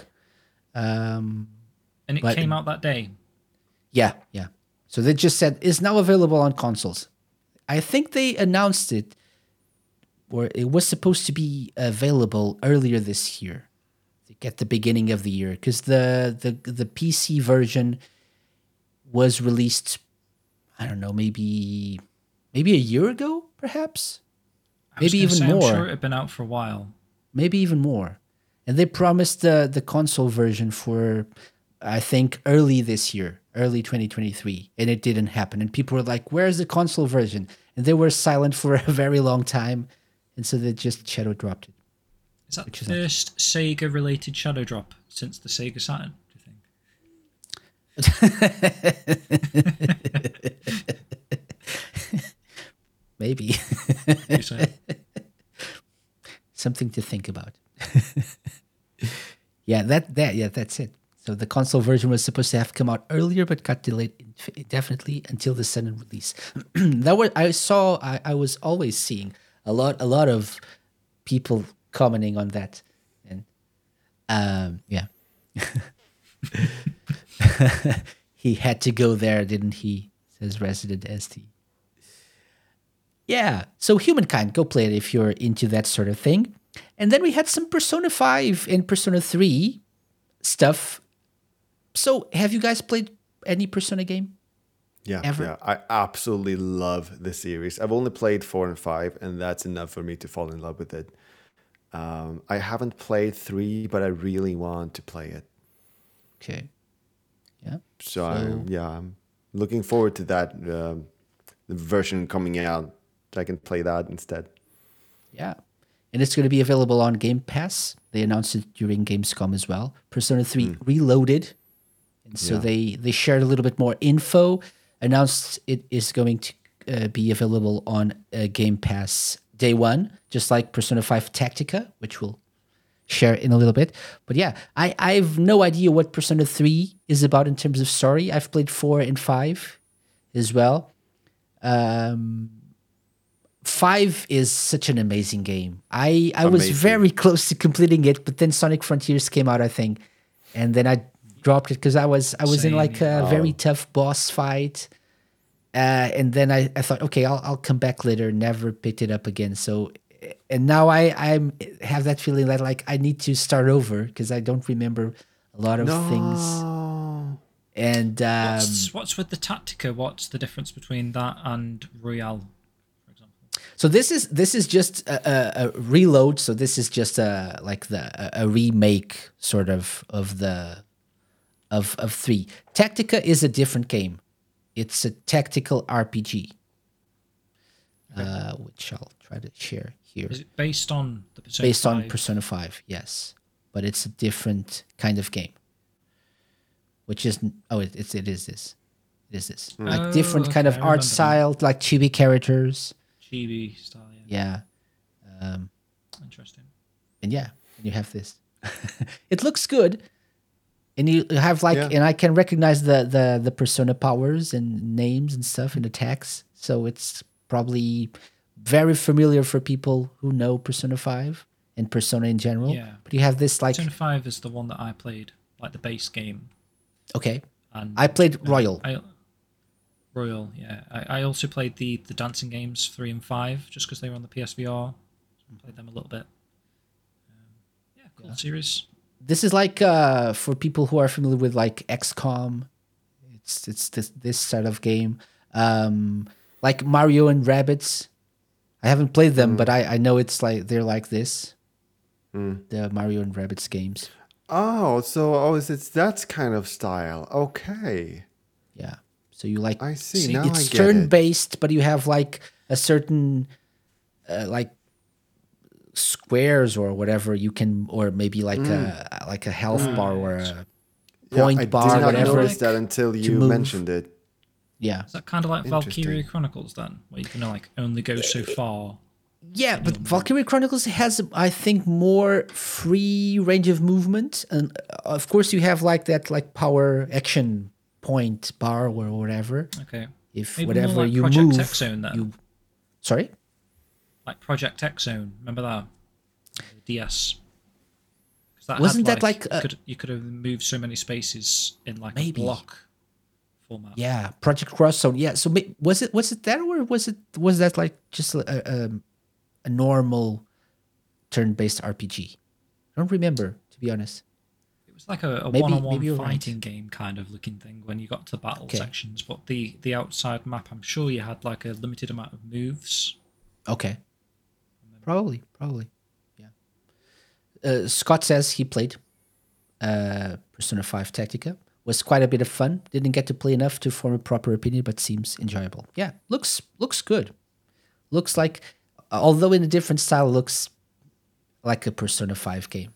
Yeah. Personally, out of the two, I'd probably play the reloaded Persona 3 if I had to pick. Okay, so that's coming out November 17th and also available day one on Game Pass, which is nice for me because I have Game Pass, so yeah, something to look forward to. And so that's Persona stuff out of the way. Final bit of news, and I want to know how you guys feel about this. This is not my kind of game, but it's something that's happening, which is Hyenas. Hyenas is coming, and there are, for some reason, Sonic character skins. Right. Yeah. Metal Sonic as well. I do like the tie-in nature of it, because to me it doesn't feel like a Sega game, but then because there is this stuff in there, it kind of adds to the overall experience. I just feel like it's going to be really funny if it does take off, how I'm assuming that Sega hope that it takes off, like a Fortnite or whatever that other game was. I can't remember even. Something Battlegrounds or whatever. I almost had it in my head. Player Unknown Battlegrounds. PUBG, yeah. If it takes off like those games, I think it's going to be really funny seeing people running around as Metal Sonic on these live streams, you know, on Twitch, when you've got people like these big Twitch streamers that play those type of games. Without probably knowing who Metal Sonic is. That's true as well, yeah. Are they going to make like Sonic even more relevant again because of Hyenas? Yeah, Hyenas. Everyone's going to be playing Sonic Superstars. Scott got a Hyenas shirt and pin. Didn't get to play, but awesome. And I didn't know this. The game had so much negative reception online. Did it? Wow. I was speaking to someone else that was at Gamescom, and he said that it was a little bit worrying that the Hyenas required 16 people apparently to play a game live at Gamescom, and it was struggling for numbers. Oh. Like there wasn't really a queue as there was for like other games. I'm not sure if you had that same experience, Dr. Scottnik. Yeah, I don't know. But he said he wanted to play it, but there wasn't enough players apparently. I don't know if he wanted to play it, but he didn't, at least.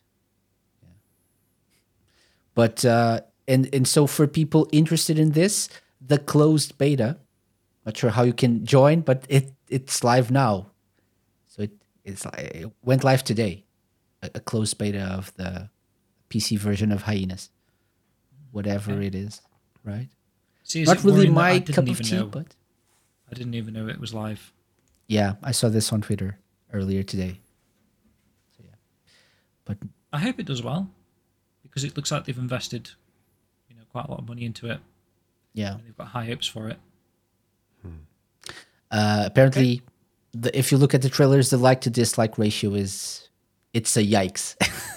Oh, really? That's a very bad ratio. It's not my kind of game either. I would probably not pick it up, not because I think it's a bad game. It's just not my genre. Yeah. So. And it's a shame because it's Creative Assembly, and they are very talented. Everything they do is amazing. So, I don't know. Maybe they should work on another Alien game. Another Alien Isolation game, perhaps, instead of this. But I don't know. But I hopefully it does well. These are the kind of games that Sega. I'm glad that they make because they usually do fairly well with the audience, with the generic audience, not like the hardcore Sega fan audience. But and if they sell well, they make money, and that means maybe we can get other stuff that we like. So I'm glad that they make this. They do cover the bases, you say, like Football Manager, Total War.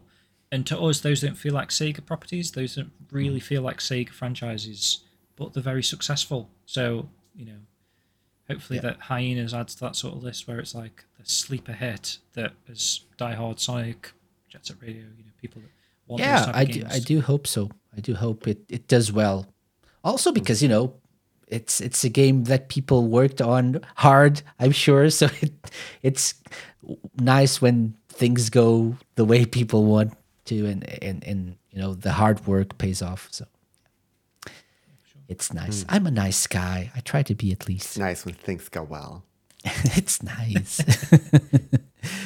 So overall, before we get into the last part of this show, Lime, James, overall thoughts on Gamescom. So maybe, you know, overall thoughts on Sega's presence at Gamescom and overall everything. Overall, 1 out of 10. Overall, Sega, 8 out of 10. Yeah, I think Sega made that 1 out of 10 for the overall. Yeah, like the show floor as well. Yeah. I mean, there was nothing like groundbreaking for me, but there were news that I absolutely loved. We got a release date of the Superstars, of the Final Horizon, the DLC for the Frontiers, which I had been waiting for, and it's not that far away. It's like only a month away, so it's heck yeah. And then I don't remember if I knew about the Persona 3 Reloaded before, or if that was announced then, but it had been announced before, yes. Okay, yeah. Well, that's still definitely something I'm looking forward to. So yeah, like nothing huge, but still, you know, good news. Things I really wanted to know. That little Sonic block right in the middle of the show was definitely the highlight. Yeah. The fact block? That they had like Sega stuff in the opening night live show was big, right? Because it was overall just very Xbox centric. Kind of. I know what you mean now. Yeah. And even the Persona stuff was a little bit Xbox centric. They were like they.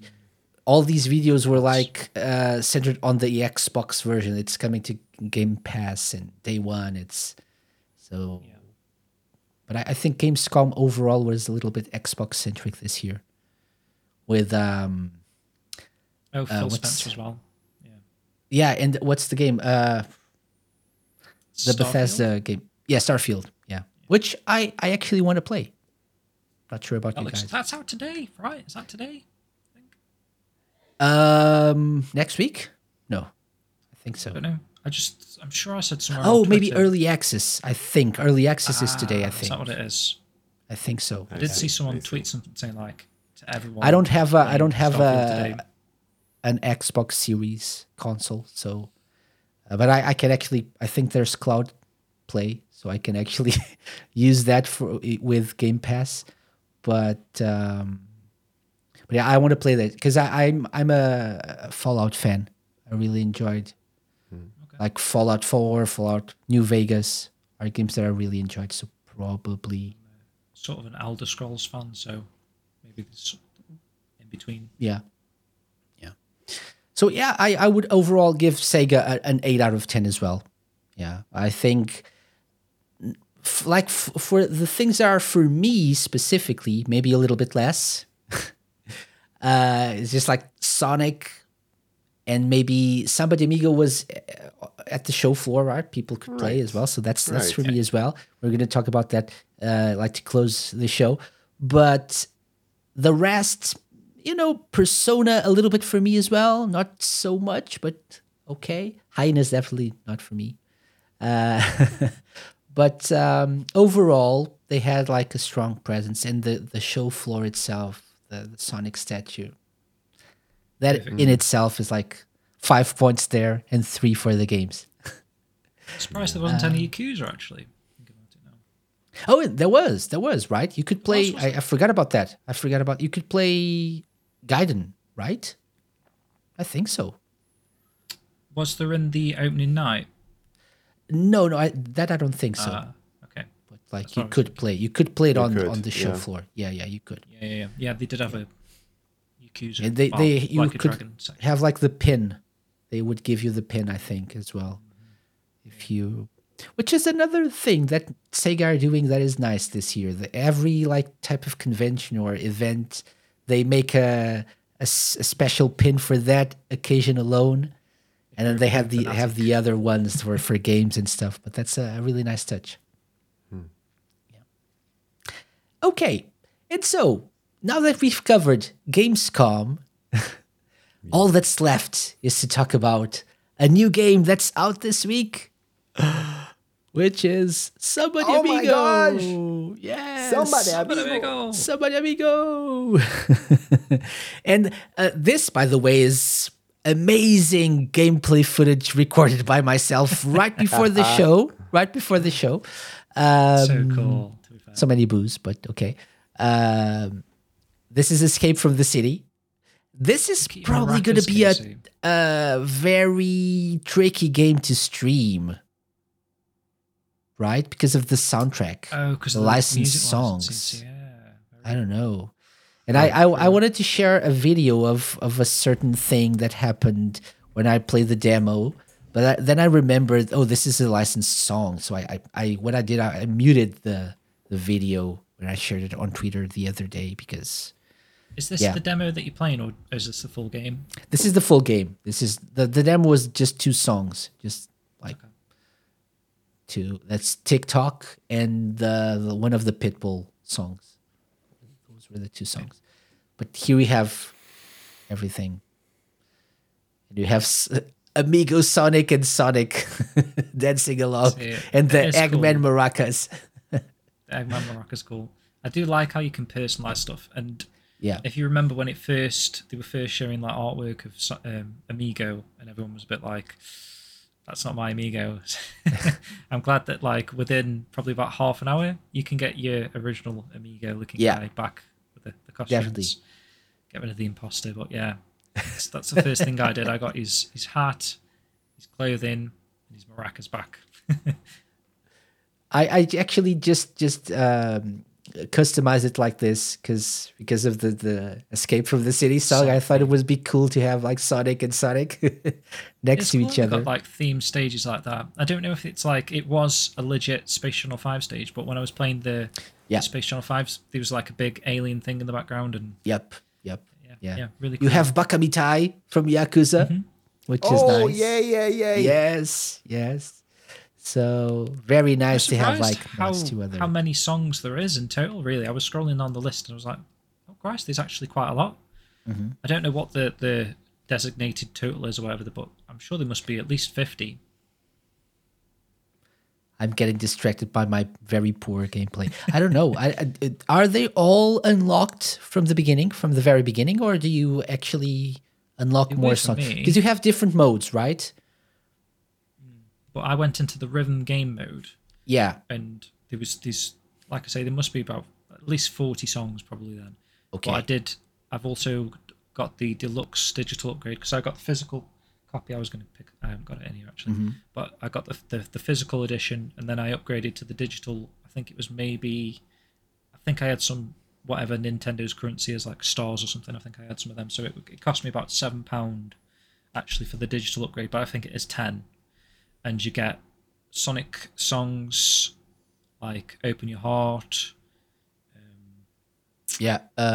What else is there? There's the Rhythm Thief song as well. Mm-hmm. I think that's part of the digital pack. Yeah, but Scott says all the songs are unlocked from start. So yeah. Yeah, I thought that because I was going through them all, trying to get S ranks on every single song. But really I also have the DLC.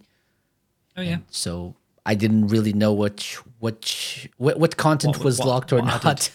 Yeah.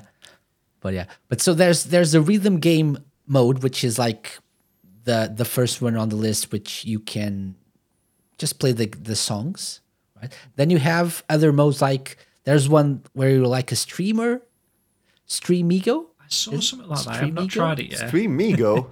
Yeah, Streamigo. So it's Amigo and Stream, Streamigo. Do you have to get more viewers, do you? Or what's the purpose? Yeah, that's the goal. You have to get more viewers. If you do well in the songs, you have like the complete challenges.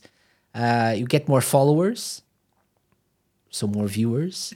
And then it's like a campaign, like every song is a round. You have certain goals. Some goals is like to score 150,000 points, for example, and complete the song.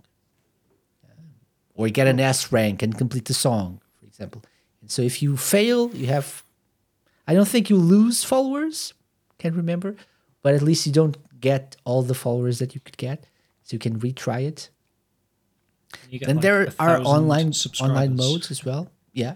No more. I think it's like a million or something. That's the overall goal. I was going to say, and then you can turn on your subscriber button and then start earning from playing songs. You also have multiplayer modes, local and online. So you can play with a friend like locally. Mm. Okay. Probably with another set of Joy-Con. And then you have online modes. I tried one of them last night. You can join people. Like, is it 16? I think it's 16. You have to wait for 16 people to join your group. The game pairs you together. And then the better you get, or you do during a song, you get a ranking. And so every so often the people who are at the bottom will be kicked out of the game. Okay. So the first song, maybe you have to finish in the first 15 and then the first 12 until one of you will be the winner. So like a battle royale system.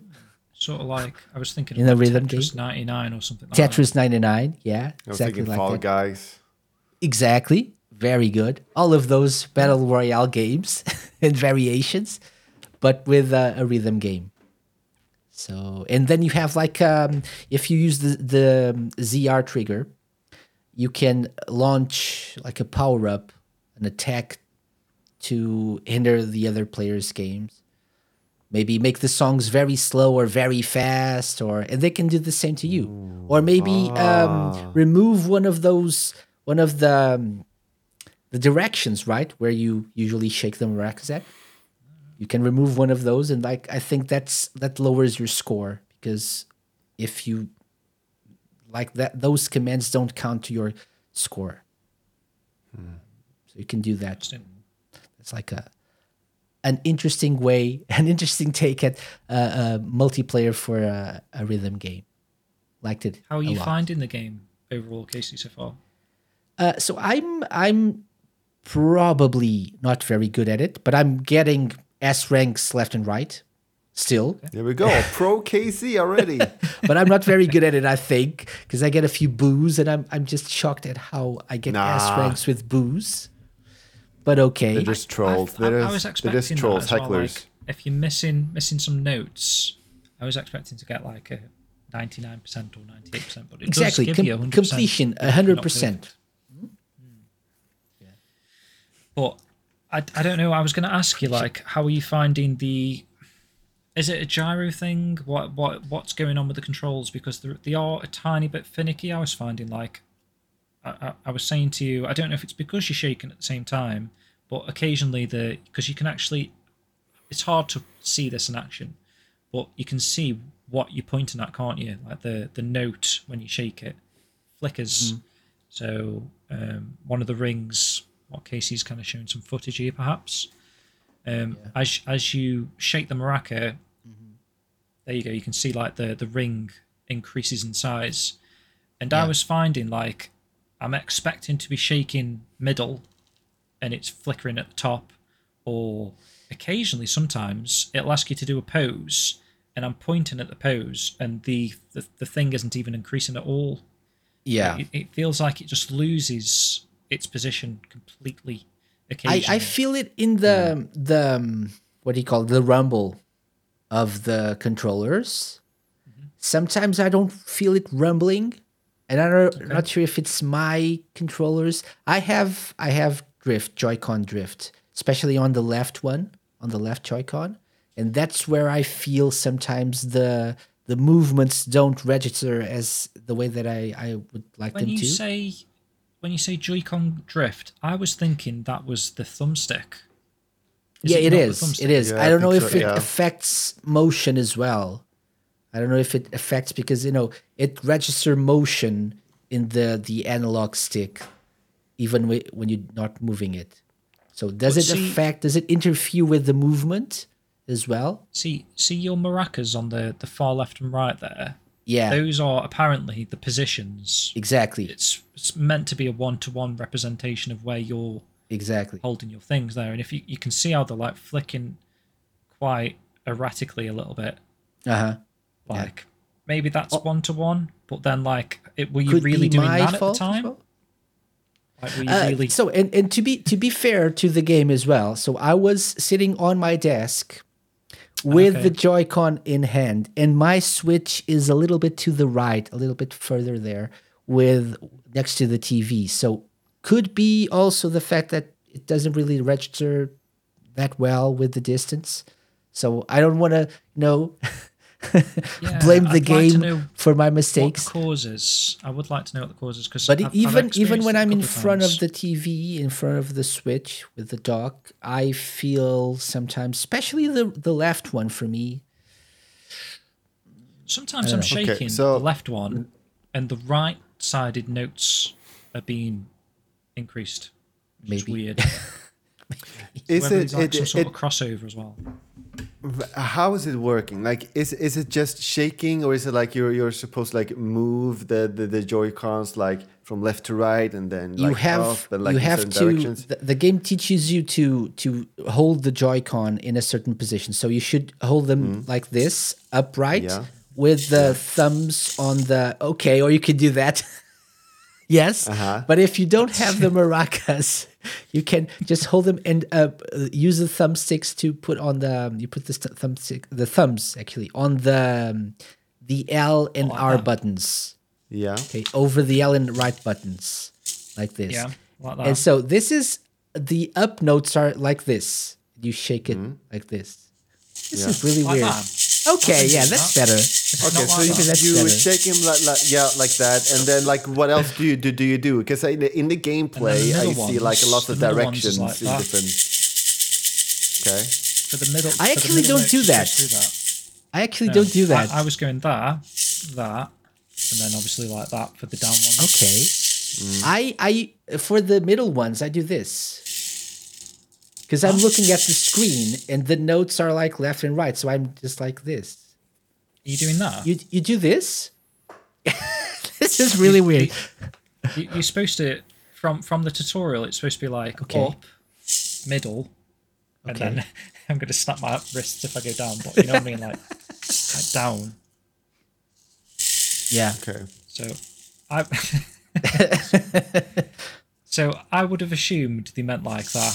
So top notes, middle notes, lower notes. And obviously when you're standing, it's a little bit more natural. Okay, maybe that's my problem. Maybe that's why I'm not doing it. I'm not doing it correctly. Yeah. So what were you doing for the middle notes then? The what? Like that, for your middle notes. The middle notes, like that. I do like this. I like this and this. To the sides. That looks even worse. I should get my Joy-Con. This is really sus. Yeah. Because one I've tried to I did it 100% like Zelda Skyward Sword in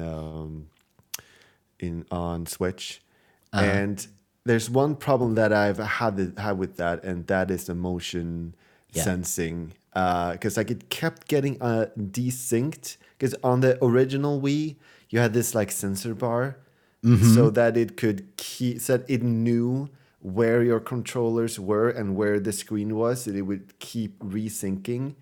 But with the Switch, it doesn't have that, And so I noticed several times that the Joy-Cons no longer really knew what was forwards or up, or like it kept like slowly getting desynced about what direction was what direction. So it could be like I pointed forward and it thought that I was not pointing there. And so now the whole screen was like thinking, oh, you want to go over there? It's like it doesn't really know like what direction is what anymore because you don't have that sensor bar. And so I figured maybe that could be something there as well.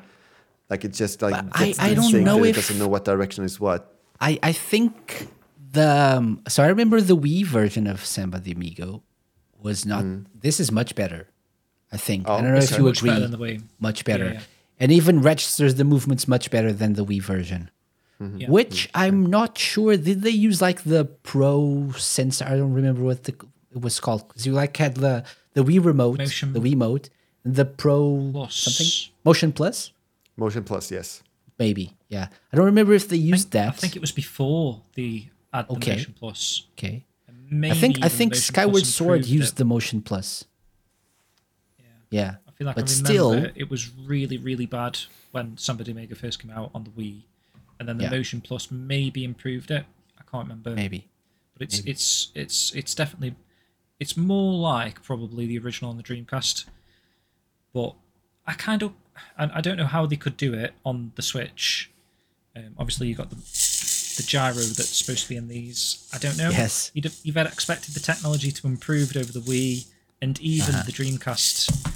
But I felt like the Dreamcast was more accurate because of the height thing with the you know, how it worked with the lights, didn't it, or something, some sort of a light. And the Dreamcast was wired, right? So you... That's true as well, yeah.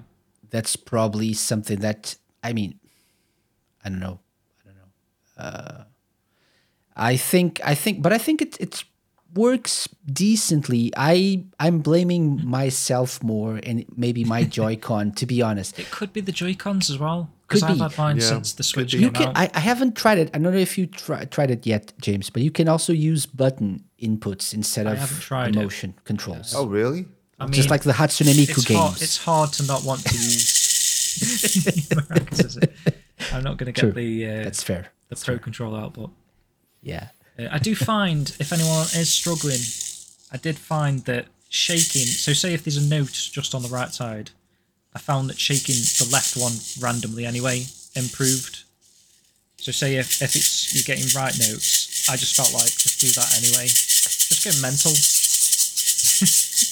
Just go mental with all the notes and you'll get an S rank like me. What I'm learning from this is... You know, streaming this game is pure gold. Just for the you can get make a fool out of yourself. It's like shaking.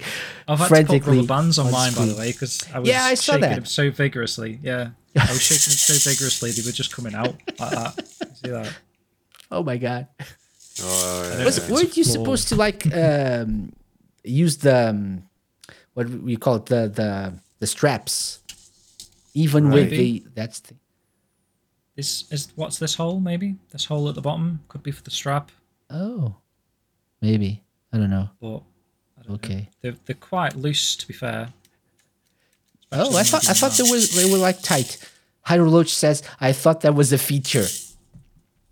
Yeah. I actually saw that, and I thought you decided to not use that, because I thought they were, you had to attach the strap, the Joy-Con strap, to this as well. Could be. I mean, these things, maybe not. I couldn't tell what these are. You see that there? Yeah. Like a maybe you attach something to there and it makes it tighter. Decorative. This is just a perk of being a postman, this. Having a rubber band. But I would recommend Samba de Amigo to people who have played the original and the Wii version, especially if you didn't like the Wii version. Play this. This is much better. You'll get a kick out of this.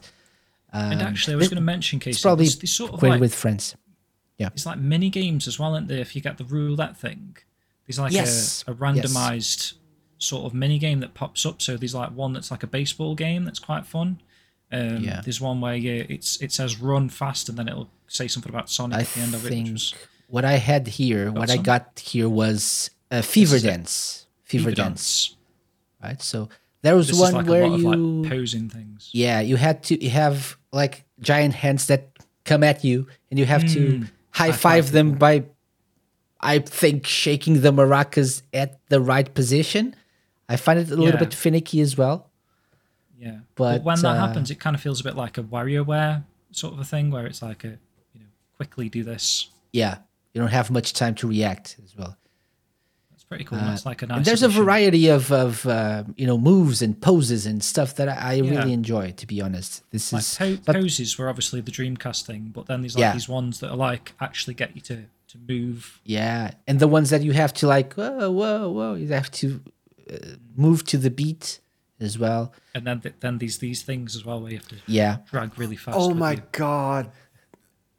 I'm sorry. I just noticed in that footage. Yes. Like the big, like whatever truck. Yes. That follows, that is dancing. Like in the background. That is dancing along. Yes. Too. I love that. That's amazing. Yes. Everyone and everything is dancing.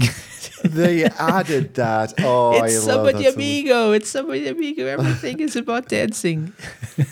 It is really, this is what, a 23-year gap between games, right? I suppose the Wii, if you want to include the Wii's a bit sooner. Yeah, but not really. Yeah, I don't know. Maybe the Wii was like 2011. Mm-hmm. Could be 10. So this is a big deal for it is. You know, like a classic Sega fan. It is. I'm hoping the VR game comes on the PSVR. Oh, and it's also available on iOS, on Apple Arcade. I have played that as well. Yes, I have played that. I actually wanted to record some footage, but I forgot. So, but yeah, it's also available on iOS devices through Apple Arcade. The Quest, is that one out now? The Quest version. That one probably as well, the VR version. You have like this. If I can show it clearly on camera. Yeah, and I'll mention as well, there looks to be like a monthly DLC pack. Yeah. Sorry? Yeah. There seems to be like a monthly DLC pack. I think when I went to purchase a pack, or no, is there a graphic I think Sega have released where it shows like this is pack 4, the Japan pack or something. Yeah. And there's like, there's going to be 10 packs in total. Okay. And there's like a month underneath each pack, like August, September, October. Mm-hmm. So it seems like they're going to release a pack every month. Yeah, with more songs. Additional songs. Yeah. So there's the K-pop or J-pop pack as well, coming soon. Samba de Amigo apparently was released in 2008. So that's like 15 years. Is that September. On the Wii, sorry? Samba de Amigo Wii, sorry. Yeah, Wii. Yeah. The Wii version. So... that's 15 years. That's a really huge gap as well. So this is huge to revive this franchise, which this is like a no-brainer as well. Rhythm games are crazy popular. So and taking advantage of licensed songs that people know. There are like just dance games every year. Every year there's a new one. So why not just do a Samba de Amigo one with a lot of songs that people know? A lot of Sega songs as well. I think that's a good idea. It's a good list of tracks. It's obviously popular songs. Yeah, they're trying to get an audience for those type of songs, of course. But then there's plenty of like, you know, the Macarena, the classic Samba de Amigo kind of songs. Ones that you had in Samba de Amigo, exactly. Yeah. Like Vamos a Carnaval and yeah. And you have Pitbull. Pitbull, which, you know, just for that you should just get this game. It's Pitbull. It's Mr. Worldwide. So why wouldn't you get this game? But that's probably a very advantageous deal as well that they made with the man. I don't know. So that said, we've been going on for a long time now. So I hope people listening in, watching, enjoyed our rants and our conversations here. Yay, Pitbull, says Resident SD. So before we go, just let me remind people, follow us on Twitch, right? So we're trying to do this every year, but every month. Sorry, not every year. But next week, our next show will be here as well, live in video and radio or audio form as well. Yeah. And we're going to talk about Sage 2023 with a couple of special guests. We'll talk more about that, during the week. Stay tuned and follow us on social media as well. But we're going to do it live. So follow the Sega Lounge here on Twitch, twitch.tv/TheSegaLounge. Really much appreciated that you guys came out and kept us company. Live KC is the best KC. Is there anything like a good KC? I don't know. That's debatable, but of course there is. Thank you for the compliment. Don't you doubt that. Don't you ever doubt that. I thought I was followed, but then I went on Twitch and I was like, I don't see the Sega Lounge streaming. No, you were following. Yeah, right. But yes. But then I wasn't. It didn't say I'm following, so I had to follow again. I think I got unfollowed or something. Double follow, because I had to press the follow button. Combo move. Again, I don't know what happened, because I think that I followed very early, but probably because you were on the first time that we went live. So yeah, you probably did. Very weird. I think I got unfollowed or something. So check if you're followed. Make sure you are followed. Just keep clicking it. Anyway, yes. Keep getting your you can do that again now, Lime. Sorry. All right. Do that. Check if you're followed, because you want to be following. So Lime, since you're on camera right now, how can people find you online? People can find me on Twitch mostly, Lime Reversed there. I am mostly active on X, Twitter, trying to find alternatives. Yeah, I am calling it X Twitter. It's not clear when you just say X. There's so many people that just referred it to X. And I'm like, what are you talking about? Like, do you want me to close the window? Like, press the X button? Like, it's that, but it's just so many things that can be X. I'm just refusing. Yeah, indeed. So I'm just refusing to just call it X. So the closest thing to be very clear is just to call it X Twitter, because that's exactly what it is. Yeah. So X Twitter. Yeah. Lime Reversed there as well. Yeah. And do make sure to follow Lime Reversed on Twitch for amazing streams. I'm actually, if I can plug this, sure. I am getting close now to 100%ing all home console Sonic games. I have 9 games left. Nice. 9 games left. So we are getting close. So please follow me on this journey. You should. Game Gear next. Yeah. Yeah, indeed. Okay. James, what about you, buddy? How can people find you? On Extreme Twitter, you can find me at SkillJim. Beyond that, you can find me on the Sega Lounge, probably. Or, yeah, shenmuedojo.com is where I reside the most. That's pretty much how everyone knows me, right? I think, Shenmue Dojo. Just hit up the website. Or Twitter, Shenmue_Dojo, for all your Shenmue-related news, giveaways, whatever else we do, podcasts and stuff. Yep. Really cool. Yep. Forums. The lore videos, which I appreciate very much. Lore streams, yeah. Streams we do on the forum. Check out Suka Pass, by the way. Suka Pass as well. Shenmue World. Yeah. Which is a little bit quiet at the moment, but yeah, that is a thing. And just about to say, we got a stream coming up for the Tweetathon. We're gonna have to call it the Axathon on the 4th of September. Welcome. Now. So yeah, if you're pining for Shenmue 4, get on Twitter on the 4th of every month, but importantly the next one, September. And yeah, just do # Let's Get Shenmue 4. Yeah, see if we can get it. Excellent. TGS. Yes, at TG, obviously Shenmue 4 at TGS 2023. announced on that Sega show. Could be. Could be. Weirder things have happened. So you never know. So yeah, and for myself, you know, the Sega Lounge, just thank you for listening. Thank you for watching. People can find me here every week. Follow Casey. Yes. We will, by the way, because I will have a little bit more free time 2 weeks from now, probably. We'll probably do a couple more like live streams, evening time, Western Europe time, probably, if I have time.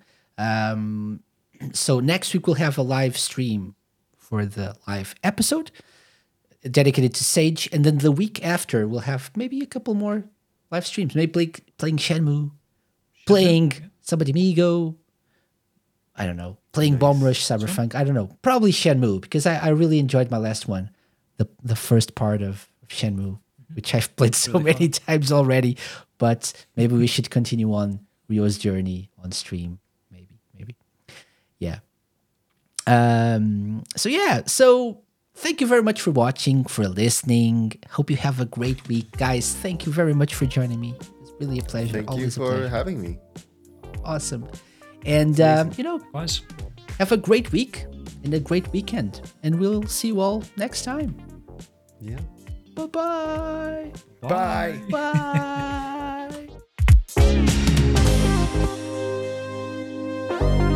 The Sega Lounge, hosted by me, KC, and part of Radio Sega's network of live shows and podcasts.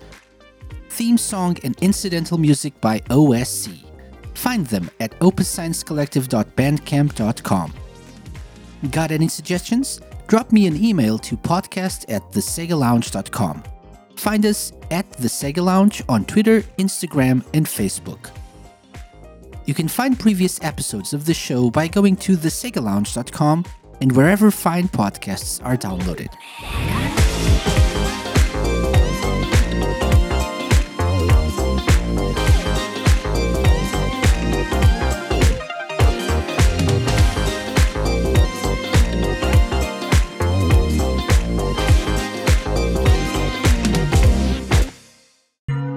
A Mixed On Productions podcast.